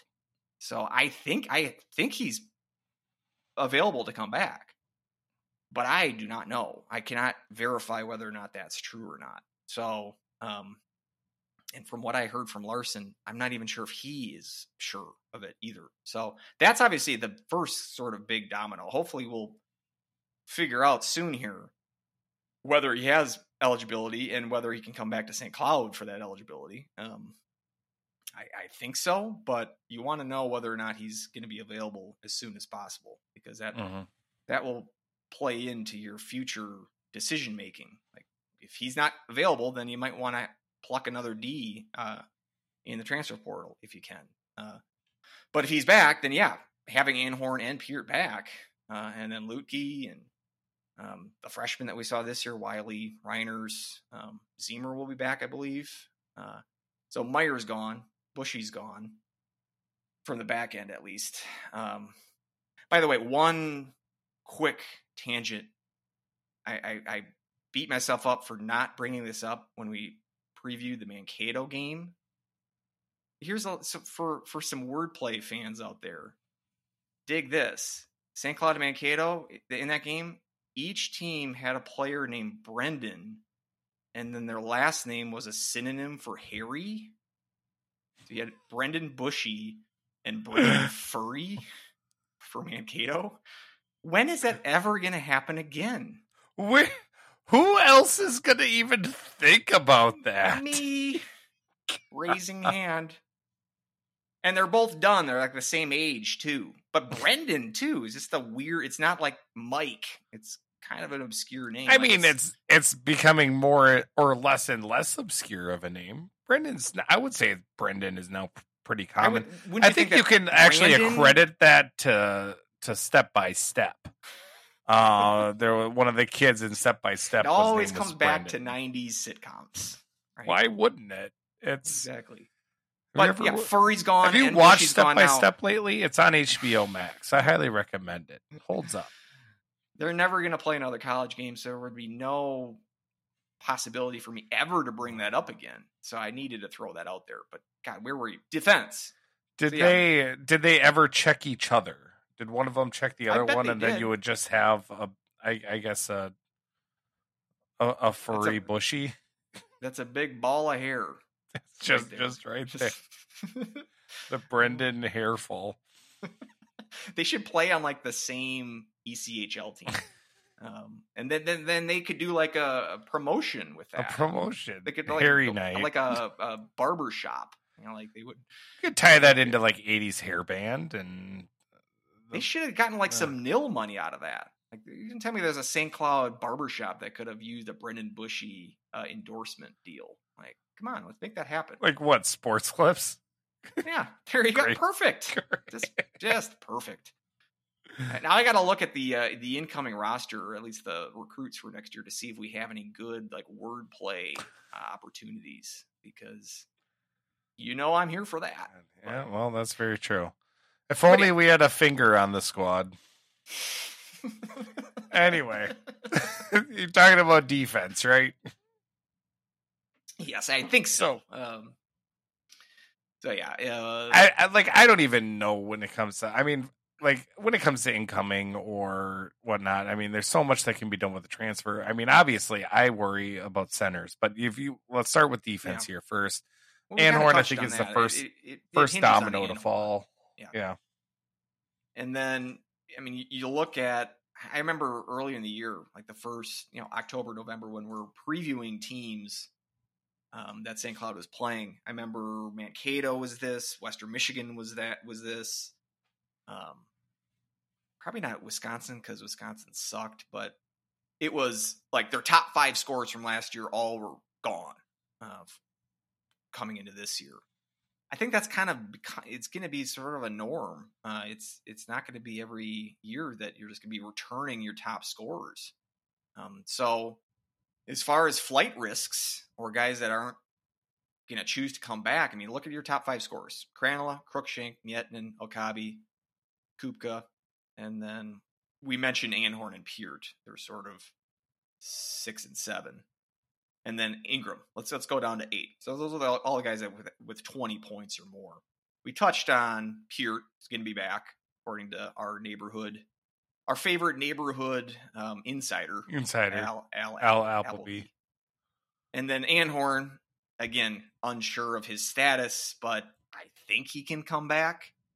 And let's say it too. I mean, I, there was a non-zero chance he could say I could make money playing pro. I mean, That's very uh, true. so it, that there was that I- possibility too.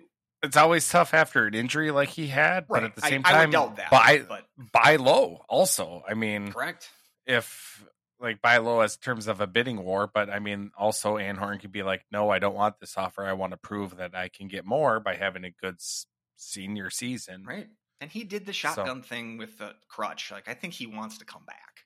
Uh, God, if- is that a what? Why is that? Why is the shotgun thing with the crutch? Why is that a symbol of I'm coming back? Like, like is it like a little Geno Parrish in him? Is kind of what you're trying to say here? With and he was rocking the mullet. It was I could just tell. I have a good Okay. intuition for this kind Oh, of thing. all right. So Uh, but so these other guys, I mean, Cruikshank we mentioned, he's definitely gone. Gone. This was his fifth year. You cannot get a sixth year. Um, not yet. Not yet. like not like Mitch Leidner. or no, uh, uh, Morgan. Uh, Oh yeah, Tanner Morgan. Sorry, Mitch Leidner was a few years he's ago. doing the doctor's uh, medical school. Uh, the track. eighth year senior.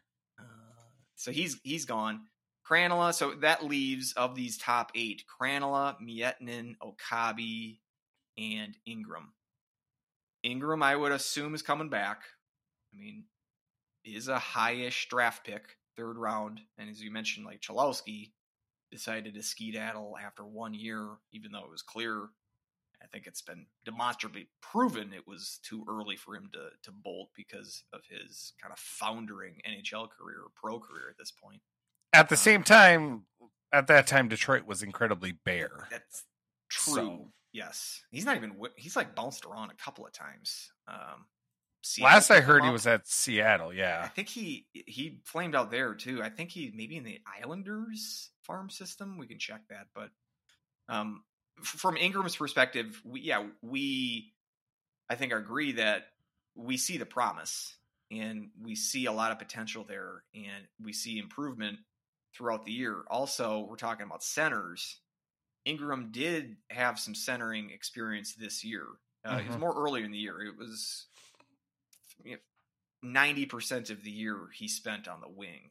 Uh, but there is that possibility that he can play center, and I'm wondering it might depend on who they're bringing in and then who they lose, whether or not we see Ingram uh, get some center play next year.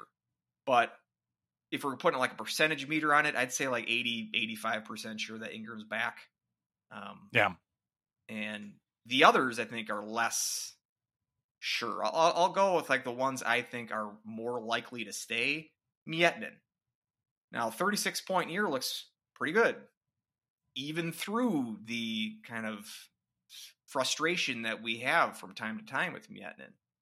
Uh, 36 points at, at the college level and on a good team um, is nothing to shake a stick at. Uh, Yeah. And he's a drafted player with Toronto. Um, Mhm.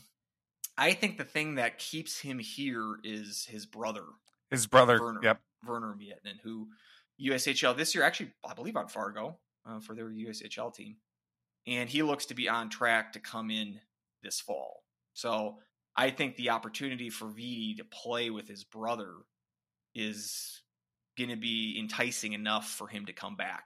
So similar to Ingram, even though Vietnam, has had a better career to date, just longevity wise and uh, and all that, I would put the let's less less than Ingram. Let's say eighty percent.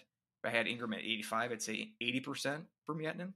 The um the one wrinkle is like the fact that he is drafted by Toronto. Um and he is a junior, which you see a lot of juniors sign because after their senior year, they have the option to become a free agent. Um about 30 days or something after the season ends. So, yeah, I guess it depends really on how high Toronto values Veeti.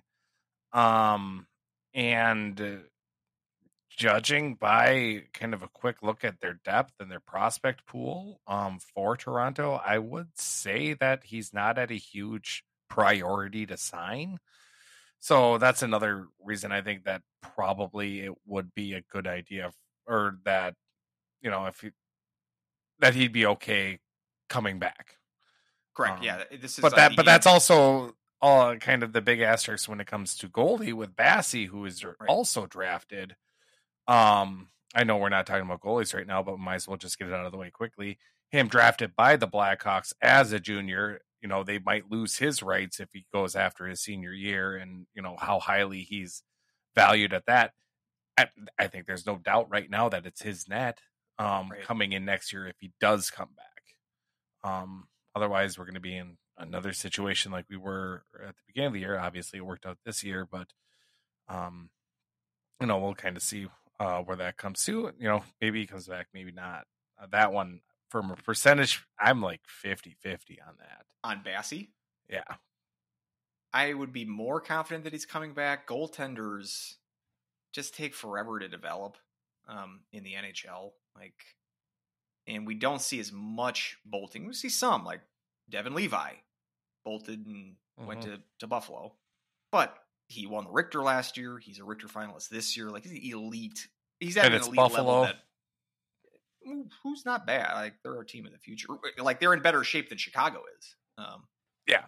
maybe not in net though, but or I'm saying I don't even know who Chicago's goalie. Chicago is a dumpster fire franchise right now. uh, and I- I'm not sure what Buffalo's long term goaltending situation is. Or not. I wouldn't expect Levi to be like the starting goalie for Buffalo next year. Like I would still think he's like AHL guy. Uh, but uh, but you see guys like Ben Bishop, like it takes him to their 27, 28, 29 years old to get like a starting job. It takes forever to see him Yeah. get a, a starting job um, in, in the NHL. But uh, but be, yeah, it's, it's like the inverse of uh, Miettinen, where it's going to be harder for him to turn pro because Toronto's just kind of stacked roster wise, whereas Chicago not stacked roster wise, uh, and might have more of a willingness to offer him a deal. But like you said, I, I, I don't think he's at quite that Levi elite level. Um, and he wasn't even like the main starter this year. Like Castor got the majority of the action uh, as it all played out. Uh, it would be more. He'd be more of a threat to leave had he been the main guy this year. Um, but and I think the opportunity for him to be sort of the main guy next year will convince him to come back. So my yeah, Yeah. I would if you're 50-50, I'm well higher than that. I'd say like 75. good. Uh, so that it comes down like Krannila and Okabe, I, I would say are more closer 50-50 to me. Like and maybe I would even I might even go under 50-50. I'm like saying like a less positive that he's going to come back or less confident that he's going to come back would be Krannila just because he led the team in scoring. Um, we've talked about how we don't see an NHL future for Krannila um, or Okabe, I would say. Um, but you know, there's other leagues, other pro leagues than that, and and you can still develop too. It's it's not uh, out of the realm of possibility for sure. But for Okabe, especially, like I I see like Nolan Walker is like a, a decent like comparison there where I don't really think that Walker was ready, but I think he thought he was ready. Could see that maybe being the case with Okabe, um, and to a lesser extent, I don't think that Nolan Walker is like the perfect example with Krannila, but Krannila I could see saying, yeah, I can I can go pro in a European league closer to home and and and you know make money make make a good uh, payday that way.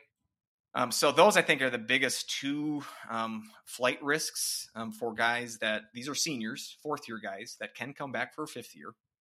Uh, obviously, it'd be huge if they did. Um, perhaps the uh, idea of Miettinen staying for his brother, perhaps that convinces Krannila and Orokabi to stick around as well. They want to keep around the international exchange line. Um, who knows? There, there might be a chain reaction uh, at play here. Where are you thinking confidence wise when it comes to these two players, Krannila and Okabe? I mean, I, I don't know. Like the fact that I saw Krannila and Meier hug right at the end, and they were the last two to leave the ice. I mean, maybe you could say that was like a final goodbye for Meier and and whatnot from from Krannila, but something just told me about how they left is that he was he was done. Really? Um, but that was just mm, from what I saw in the stands. No, any actual evidence or anything like that. Uh, obviously, I would love it um, if he did come back. If we'd have, um, you know, that whole top line back, I think would be just massive for next year. But who knows on how, how that would affect also recruiting or people coming up or anything along those lines. Because um, you know, we've got um, you know, some recruits who have been putting up some pretty good numbers here in the USHL. Like we we are gonna have to find room for them. So it's um yeah, it's uh you know, we've always I guess thought I've always was under the impression that it was the you know, the players if they're they're welcome back if they want to come back, but I wonder if Larson's having some of these where where it's like if it's between having Okabe back for another year or bringing in, um, you know, Gavin Thorson or whatnot like that, you know that that's going to be a tough decision to make, in my opinion. I think next week. So the we're gonna have a, a show next week, and then the week following, uh, and then we're gonna go to monthly shows for the summer. But Or want- breaking news specials, or breaking news specials, or Uh, if uh, maybe if we have a guest, I don't know. that's, We- yeah, We have We- a better have a new- setup now. We can we have, have a like new, guests. uh, podcast platform which makes interviews easier. I was even thinking about that today. Some potential interviews, and we're talking like about USHL guys. Al Al Appleby, should we Maybe get him on? Get our neighborhood uh, favorite neighborhood uh, insider. Insider. Um, but So- uh, I was thinking about uh, maybe reaching out to to my boy um, Tyson because doesn't he announce games in the USHL? Maybe he can give us like a firsthand uh, insight to some of these potential recruits. Just throwing it out there, but I don't want to get super in depth. Um, I, I was thinking like we can wrap up what we think are potential flight risks for this for the current roster. Maybe next week we can preview guys in the pipeline um, that recruits that are potentially going to be here next year. Again, not certain. Like Thorson, I think is going to spend a year in the USHL, um, but they, they could fast track him too. He's in the USHL currently as we speak. Like he he's been playing there since the high school season uh, ended. He is quite young, but they brought in a guy like Peart at 18 as well, so it's Mm-hmm. not completely out of the realm of possibility that he comes in. But there are some guys like 20 year olds, like Miet, uh, Werner Miettinen seems to be coming in, and a couple of these. Like you look at the age, uh, Mick Hatten has a good um, list on the Rink Live of their recruits and has their current stats. That's basically what I'm going by. Um, and we can maybe talk about that more in depth next week. And so we do want to, and by next week, I'm sure we're going to have answers to what some of these flight risks do. Uh, Yeah. So we can maybe talk about that then. But just to wrap up here, we never we kind of skipped over Kupka. I would put him at a pretty higher percent, a higher percentage than any of the international line guys. Um, I feel like he's just, and I, I would be excited to see him play a fifth year.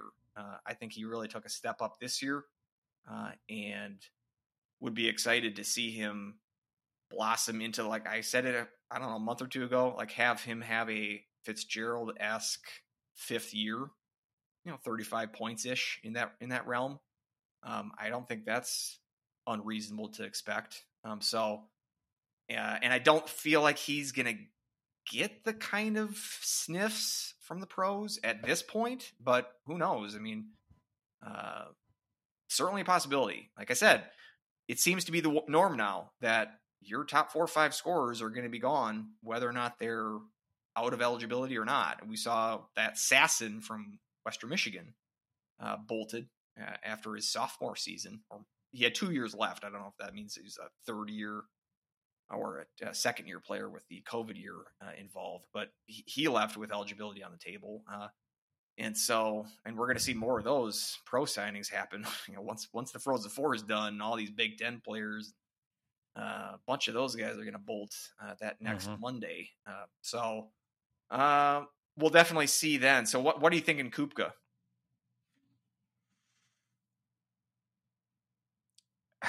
yeah, I I mean, all all I have no idea. I mean, uh, that I could see him. I could definitely see Kupka coming back.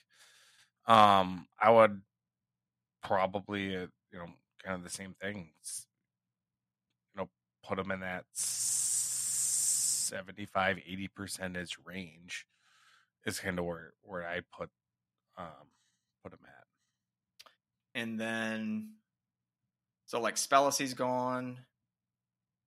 So you got yeah, we got some some room here in, in the uh, forward position. Spellisi will be will be gone. Cruikshank, as I mentioned, gone. Um, you got Chase Brand, who could come back for fifth year. I don't think he's going to get many sniffs um, for pro contracts, so I'd imagine he's going to be back. Um, Trable, I mean, he's got a fifth year available to him. He's always a guy that sort of, sort of flies under the radar, but um, good player, and I would definitely like him back for a fifth year.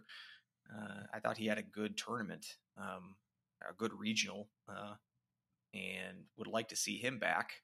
Um, so that's, I guess, another flight risk. You just look at all the fourth year guys, like any of those guys are are threats to leave. But Yeah. we'll see here uh, coming up. I mean, talking about Larson, this I would, yeah, I would imagine, I would imagine we'll know who from St. Cloud hops into the transfer portal, and I'm saying that as like, there's bound to be someone. I mean, it's, I, I think we're just kind of at the day there's and age. not, like, if that's a not, huge that's surprise if there's not. and that would be a huge plus in the Larson column because that means that he's created a system where he's buying, he's got players buying in, even guys that are fourth line, third line guys, or guys that are getting part time play, you know, that aren't cracking the lineup on a regular basis. Uh, it seems like inevitable that you're going to, you know, like last year, Rocco and Lamoureux left. Mhm. Um, but if it's someone, if it's guys in that sort of range, uh, I, that would look pretty good on Larson's record. So And So, yeah. also, like, just you know, when I was talking about how, as far as the transfer portal goes, you know, forty five minutes ago or however long it was, when I when I was saying how like you know players need rights and you can't just you know whereas coaches can kind of do whatever they want and you know really punishing the players the transfer portal i think is needed. We also don't know 100% of the story. Like we can't just assume that anybody who goes into the transfer portal is like they hated the system or hated the coach or you know there there just could be a lot of different factors going on. Maybe it's you know on either side maybe a combination of both sides maybe it was an amicable split it's just i think that kind of gets lost in the twitter sphere where it's let's just get outraged um that fill in the blank is wants to leave this program when it can mean plenty of other different things so Right. just uh just try to keep that in mind and keep that in perspective to anybody who's you know if your favorite player comes up on the transfer portal in the next week or so don't uh, automatically assume what the reason is Right. I mean, some guys use it as a as a springboard um, to a better opportunity. There, I heard a interview, CHN podcast interview that um, our favorite coach from our favorite team, Lang from AIC, um, and he was talking about. Yeah, at the beginning he was kind of frustrated because he's losing guys every year um, to the portal, but now he kind of he's like, I look at it as I'm giving these guys an opportunity to go somewhere else, like this Galambos um, that Western Michigan picked up last year. He was at AIC, and he's sort of like, I'm fine with it because it seems like I'm doing a good job because I can spring them into a better, like sexier, more more of a spotlight uh, situation.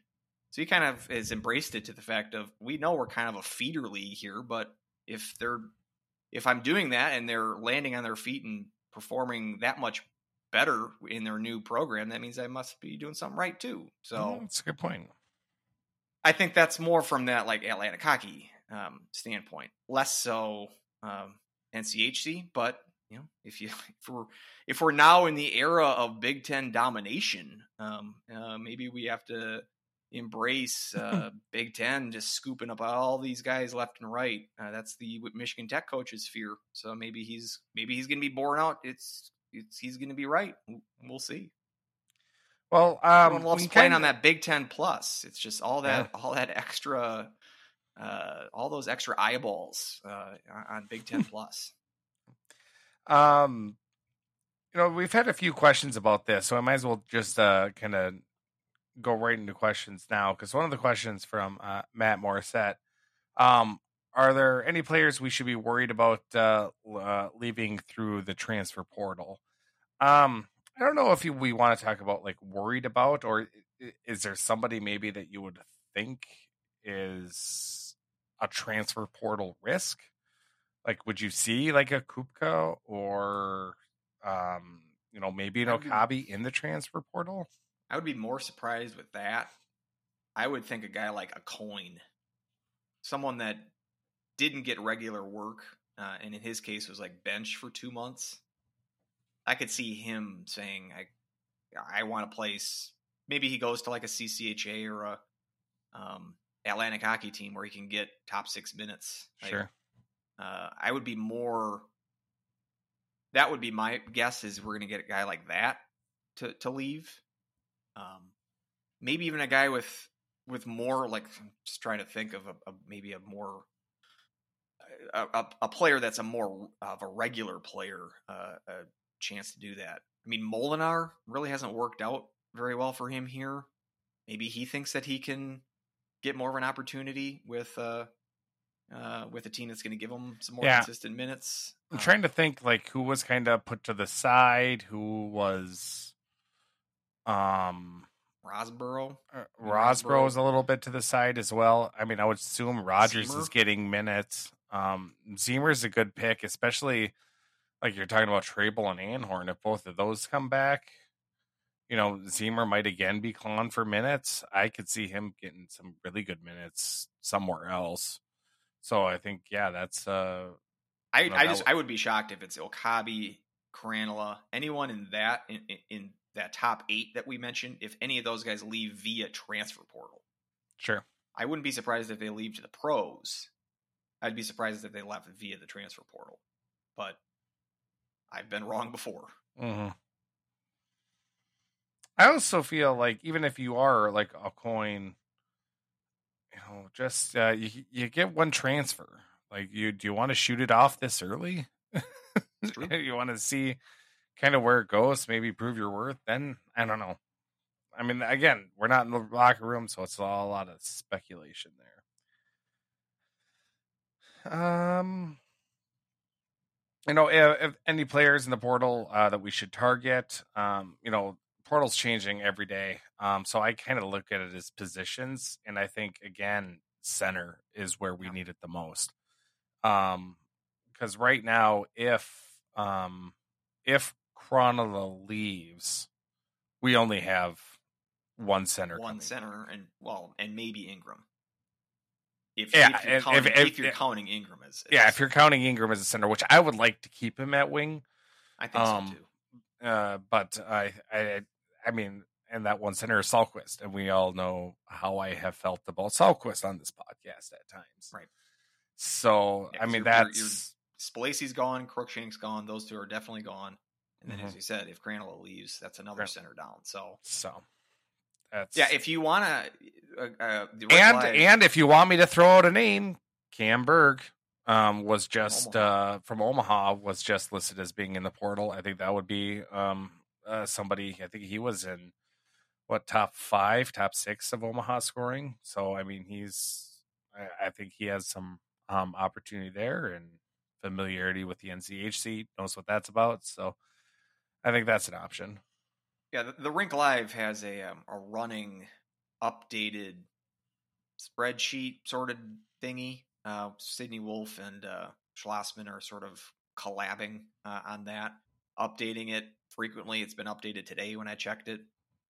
it that's got it's a very nice resource if you want to uh, keep apprised of the movement in and out of that portal. Uh, so check that out if you're interested because they say like the portal itself isn't like public knowledge, but pe- people like Brad and Sydney seem to just be on top of this stuff, and and others too. Um, like that McMahon from CHN is also uh, he's posted some stuff on CHN about it. So um, somehow they're getting the information, and uh, it is it's nice to kind of be able to have a one stop shop to tr- track all the movement. So check out that Rink Live um, feature uh, if you want to if you want to uh, check out all the names on there. Yeah, and it's a Google Doc too. So I mean, it's laid out really well with um, conferences and everything along those lines. and yeah, yeah, see how the point spreads are and, and all that good Mhm. stuff. So, um, and then we got a lot of questions here. Um, you know, some of these um, uh, we've already touched on. So thank you for your question. Um, so uh, uh, Clint asked uh, who stays and who goes. Kind of give you our thoughts on those. Um, uh, Dana Wessel, why does everything still hurt? Um, I think that's uh, I mean, that could actually probably be the title of this podcast. Is just the, the "Why Does Everything Still Hurt" podcast because uh, St. Cloud can't have nice things. Um, especially ever since the press burned down, we can't have nice things. So it's, um, but uh, yeah, it uh, it hurts. Um, hopefully, it hurts less if uh, BU wins. You know, usually I'm very much in the I want to lose to the best team. Not in this situation. not in this case. Not not this. And you're not also like another one I don't like is we got to root for the Minnesota teams. Oh no, F f that. oh my god, I don't even get the people who are like, let's root for the conference for conference. Like yeah, I don't like I don't like it's it. like you would never do that for someone else. I would never root for the Colorado Avalanche to to win anything. And it's just strictly a college hockey. It means thing. you're it means you're rooting for rivals. rivals. No, don't do that. Everyone just knock that off. Actually, let's let's get rid of any of this preconceived. Like, well, at least it's from Minnesota. No, that's who you're recruiting against. Definitely bad. Um, along the same line, uh, Dan Jacobson, friend of the show, were you surprised by the Howard transfer?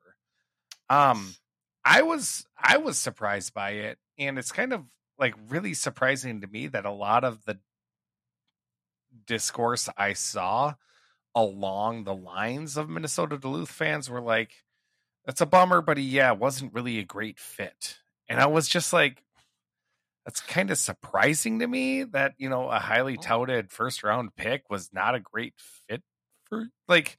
I guess I didn't watch enough of him or enough of his game um, to kind of see exactly what they meant, which is weird since we played, you know, Minnesota Duluth so many times throughout the season. But I was just like, He scored a goal or two against the Huskies too, but yeah, for the most part, he was kind of quiet and he couldn't really figure. You know, he, didn't make a great splash when I watched him. Um, but yeah, I, I guess it's he just a, a flashy offensive player doesn't fit in with the doesn't fit style. it. Yeah, Um, but yeah, just to and uh, he's going to Michigan. He's going to Michigan State. So this is Isaac right? Isaac Howard, who was the first round draft pick for last year by the Lightning, I believe, uh, uh, and played for Duluth this year as a freshman, and um, transferred to Michigan State. Who he played under that Nightingale, who was the former NTDP coach, the U18 coach last year. So he has experience with with Nightingale. Seems like the people that when they covered this, uh, the national folks said that that made a lot of sense. Like this Nightingale obviously has inroads with the national team development players that have played there, and so uh, they sort of saw the writing on the wall once he once he announced that he was in the portal. It sort of was like a matter of time until we heard that Michigan State scooped him up. So yeah, I was surprised from Duluth's end um, that they that they were weren't able to uh, stick around. He wasn't able to stick around, or he wanted out. Um, but uh, I don't know how big of a loss that is. Maybe he's he's a Chalowski type, and he doesn't really develop into a star player that a first round draft pick would suggest. But you know, that's some more offense uh, that Duluth will have to try to replace. Uh, we'll see what they do with it. Yeah, and that's uh, not been easy for Duluth uh, not. for for No, for the offense. So, um, uh, we talked a little bit about Dylan Anhorn, but uh, how amazing would it have been, um, you know, if he does come back, if he would have played with how Peart has been playing?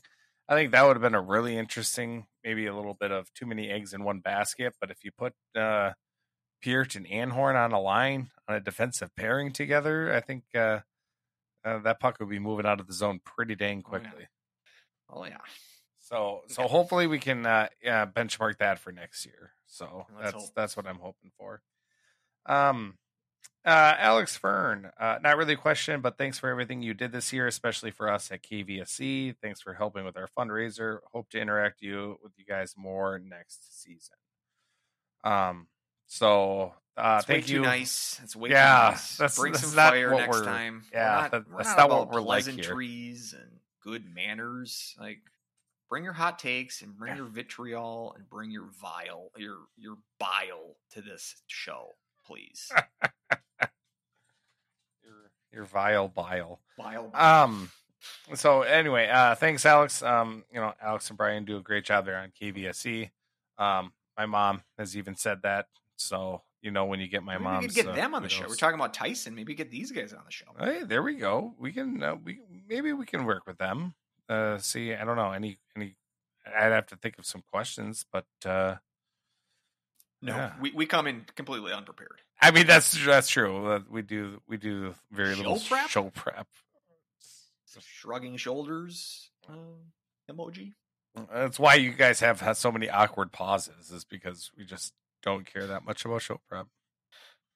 So, um, and then there were a few questions. Uh, Brandon had one, Mule Truck had one, um, and uh, Craig Hendricks had one as well. Um, uh, basically, uh, kind of coming down to uh, our ice situation.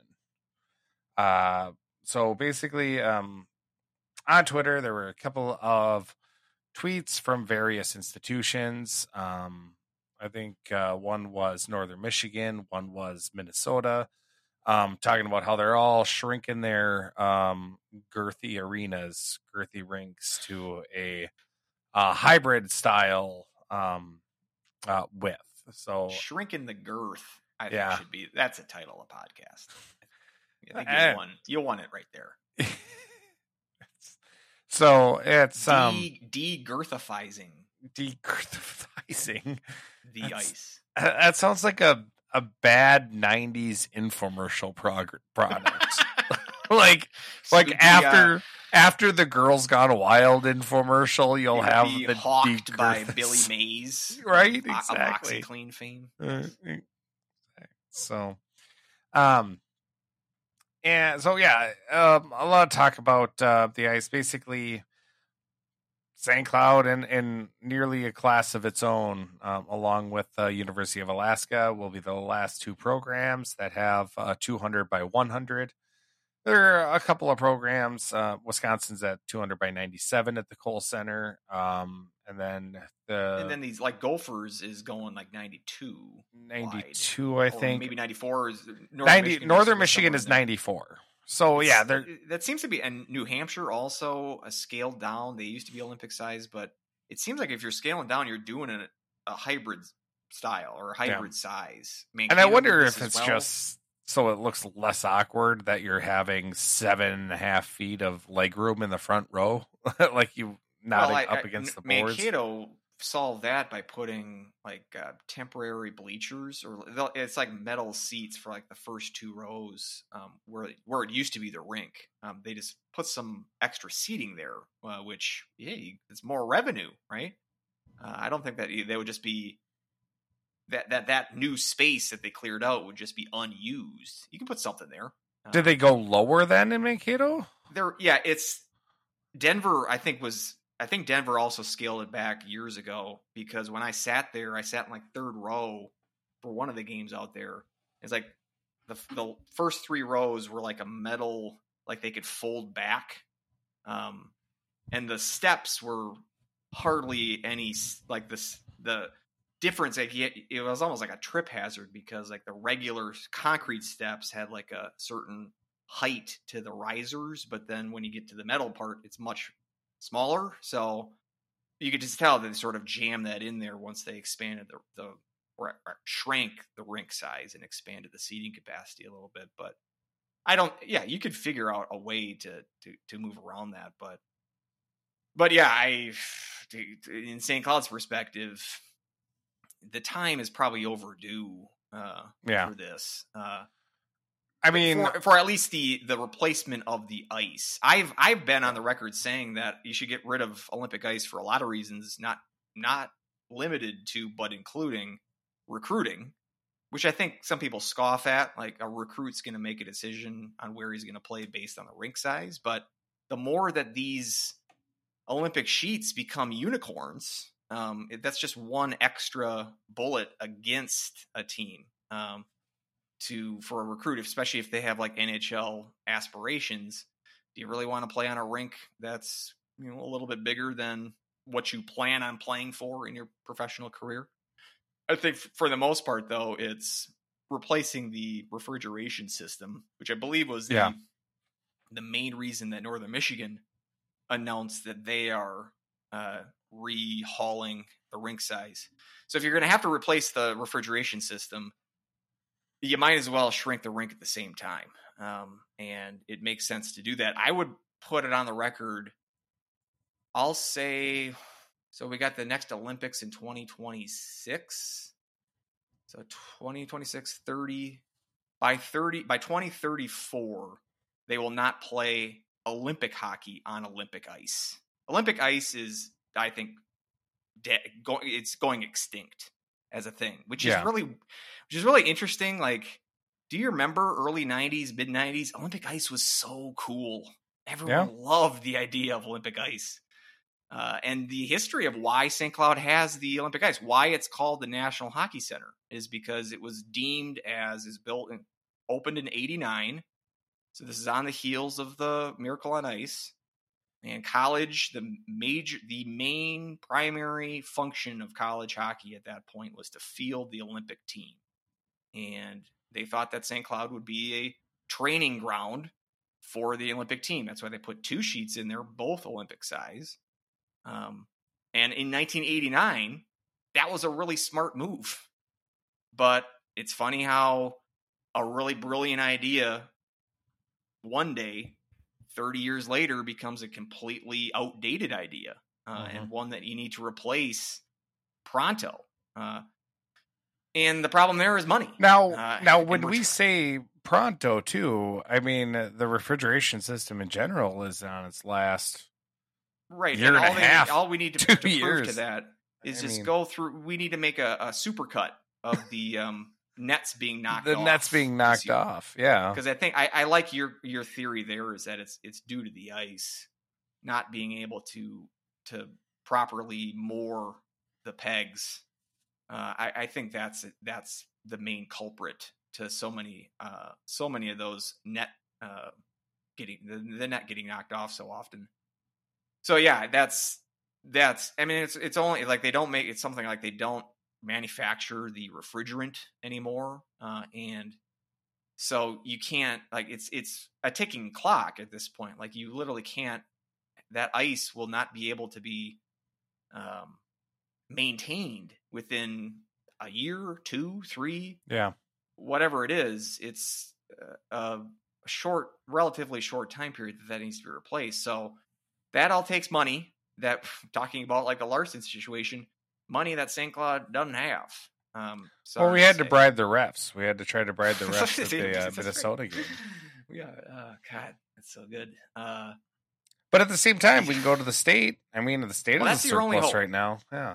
uh, yeah, personally speaking, I, I'm not a huge fan of sports subsidized by governments, but this is a special case in that it's a college. Uh, it's not a pro team here. I think that's your only hope. Um, and so you got to sort of beg the beg the uh, state senate to uh, uh, earmark some funds. Uh, and I think you could make a compelling case. Like I said, like there was a ticking clock here on the rink itself. Are are you going to just leave St. Cloud State out in the cold? No pun intended. In the not so cold, we should say, ice on the uh, the, the the rapidly melting ice uh, at the Herb Brooks National Hockey Center. I mean, maybe they're not going to earmark the funds to get everything. Like you want to shrink the rink, you want to maybe get new boards, the seamless glass. Uh, there's a lot of upgrades uh, that the Herb could use. You might not get all of that. I would shoot for that and at least settle for getting a new refrigeration system and shrinking the ice. Uh, I think those would be your two big priorities. Everything else would be gravy. But from a sustainability standpoint, the, the ice itself, the refrigeration system, absolutely positively needs to be changed. So that's that's the uh, theory, right? Or that's the method. Uh, you shoot for the moon, and uh, but just accept like you, you over ask, and then but you so at least you're getting what the the bare necessity of what you need. Yeah. And as you said, the state's got a surplus to handle, so. I would hope you got to get down on that. They're not going to have a surplus every year, so please get on that. sure. Like let's let's get the wheels moving here, and uh, let's Yeah. let's get this done. We saw that um, Western Michigan. I was surprised to see that there uh, there's plans there to build a new facility for them. I mean, if That's that off happens, campus, right? I think it's like I think it is off campus, but from what I was reading, it's not. It's not a situation where it was like where World Arena was in in Colorado Springs, where it's significantly like half hour drive off campus. This is close by, um, but if that happens, I mean the only the only saving grace for the Herb not being the worst facility in the NCHC is the is Lawson in Kalamazoo. Well, if they get a new facility, then St. Cloud slides to last place in facilities. Uh, and again, when it comes to recruiting, uh, doesn't matter if it's Olympic ice or just the the building you're at compared to the other buildings in this league. Uh, it's going to put you at more of a disadvantage than you already are at now. So, uh, yeah, let's uh, let's hopefully get that done. Um, it, it ain't my tax money anymore, I suppose. So I, I guess It's easy be. when you're spending somebody else, some other state's tax money. Um, correct. Now, you know, the reason why I earlier brought up with uh, Minnesota State and if they lowered it um, to add those two extra bench rows of seating or whatever they did end up adding is that uh, basically that's not an option for St. Cloud State. We can't lower, we can't go any lower. The water table is there for the river. Sure. We can't so we're kind of stuck there. That's I think why the refrigeration system is where it is and why it's not as deep um underneath the Maybe ice. You can put some sort of like standing room for the students kind of section there if you expand that. You know, like they're doing like a beer garden um, in the uh, where the gift shop used to be, right? Do something like that. Maybe not a beer garden because like you want like students to be there, but maybe do something dog pound adjacent. when I was in college, we turned the dog pound into our own beer garden, but it was not called the beer garden. It was, was called going- the was SoCo Zone. I was gonna say like it wasn't necessarily beer garden. Um, it was whatever I could fit into my twenty ounce bottle of uh, Mountain Dew. that pe- whatever. Pepsi product. Yeah. Yes. Um, So but, yeah. uh, Oh my damn, friend. maybe, I mean, there's Did I ever tell you about the story when my friend brought SoCo in the uh, Pepsi bottle and brought that in? It's like you're not hiding SoCo. I'm sorry. Like the smell anytime you open the cap was like three sections over. Everyone, it's like, oh, yep, I know that smell. it smells like Lynyrd Skynyrd. Yeah. Oh, yes. So yeah, let's uh let's get So, this money. I mean, uh, let's get the state to pay for this, and um, Because The I think my idea, like if we were to shrink the ice a little bit, I mean, re-angle the lower bowl, take out all the seating, add new seating, and, and then all of a sudden I'm Uh, just spending a thing, like, lot of money. The seating needs to change too, because that seating's Yeah. gross.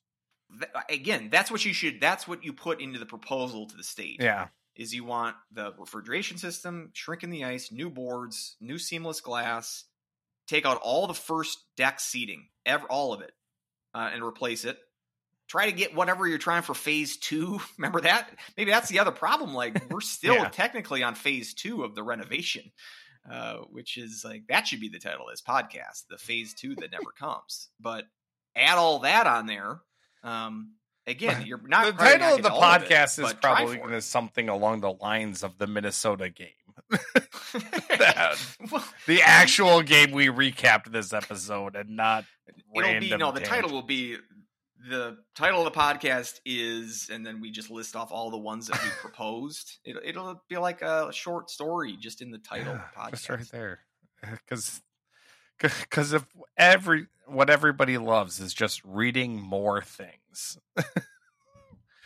in our correct. TLDR world. So, but yeah, it, I mean, because my idea, think of it this way: picture this. You take out all the seating, you shrink the ice, right? And then the, you fir- just the first deck seating, first deck. Yep, yep. Um, the and then if you level. take take out all, all all the seating, I think it's just adding more concrete at that point, and you can move all, everything closer and angle it, and then even like on the top of the deck have like a standing room bar rail type thing. So instead of having like the standing room along the back wall, which have you it on still a- keep too. which you well, I I, w- I would I wouldn't want I would want that like closer to the It would be an option, is what I'm saying. Like, Yeah. be like I, I I would just like that push so like people would be walking behind you in the standing room instead of yeah, no, that's yeah, that's definitely better. because I think in my head at least if you're moving that back uh, I think you'd still be able to see if you're in the first or second row of the top that you would Oh, still be able to see a beyond Should that be, yeah. I, I would think so. I, I used to sit in the second row of 203, and that was so the first row was like a step down, Mhm. and then the the second row was like a step up. So y- the first row was not in our way at all.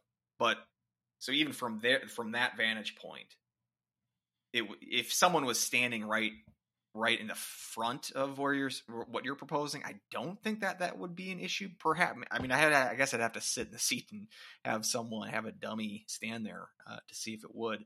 Its potential could be a problem, but I, I think the, I think it wouldn't be an issue. It might be an issue though for that first row of the 203 or the the second Sure. section because then it, they're a little lower. So I'm not sure. You already But have that that's a good annoying idea. bar going across anyway. That's right. That's that is so it's already obstructed. So That just see it a little bit more.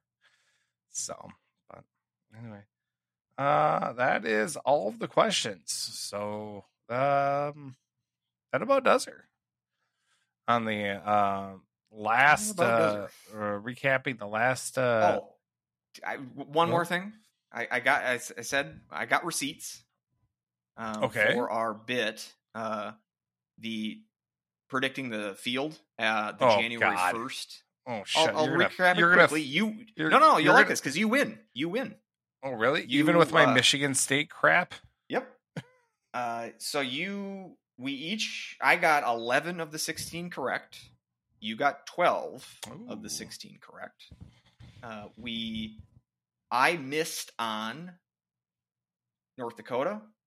I did not have, or I, I, I picked. These are the teams that I picked that did not make the field. North Dakota, Hockey East was just a bloodbath. Providence, Yeah. UConn, UMass. I all had those teams, Ooh. and then I and then I picked RIT to come out of Atlantic Hockey. Uh, Those are the five that I missed. I so I would have missed Western Michigan. Did not have them.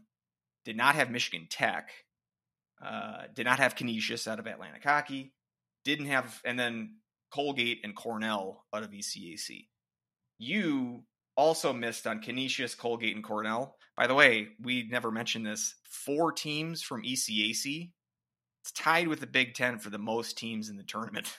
wow. Uh, now you got Quinnipiac coming out of the Frozen Four, but um, Colgate certainly didn't uh, didn't appear to be all that Didn't- competitive. yeah, uh, didn't do we, any, we- any yeah we would have like live streamed that game in part two on our last podcast, the eleven to one game. That I think at the start of the podcast it was six to one, and then it was we're like oh they scored again because that you know that major penalty that Michigan had. We're like oh they got a major they've scored three times on it.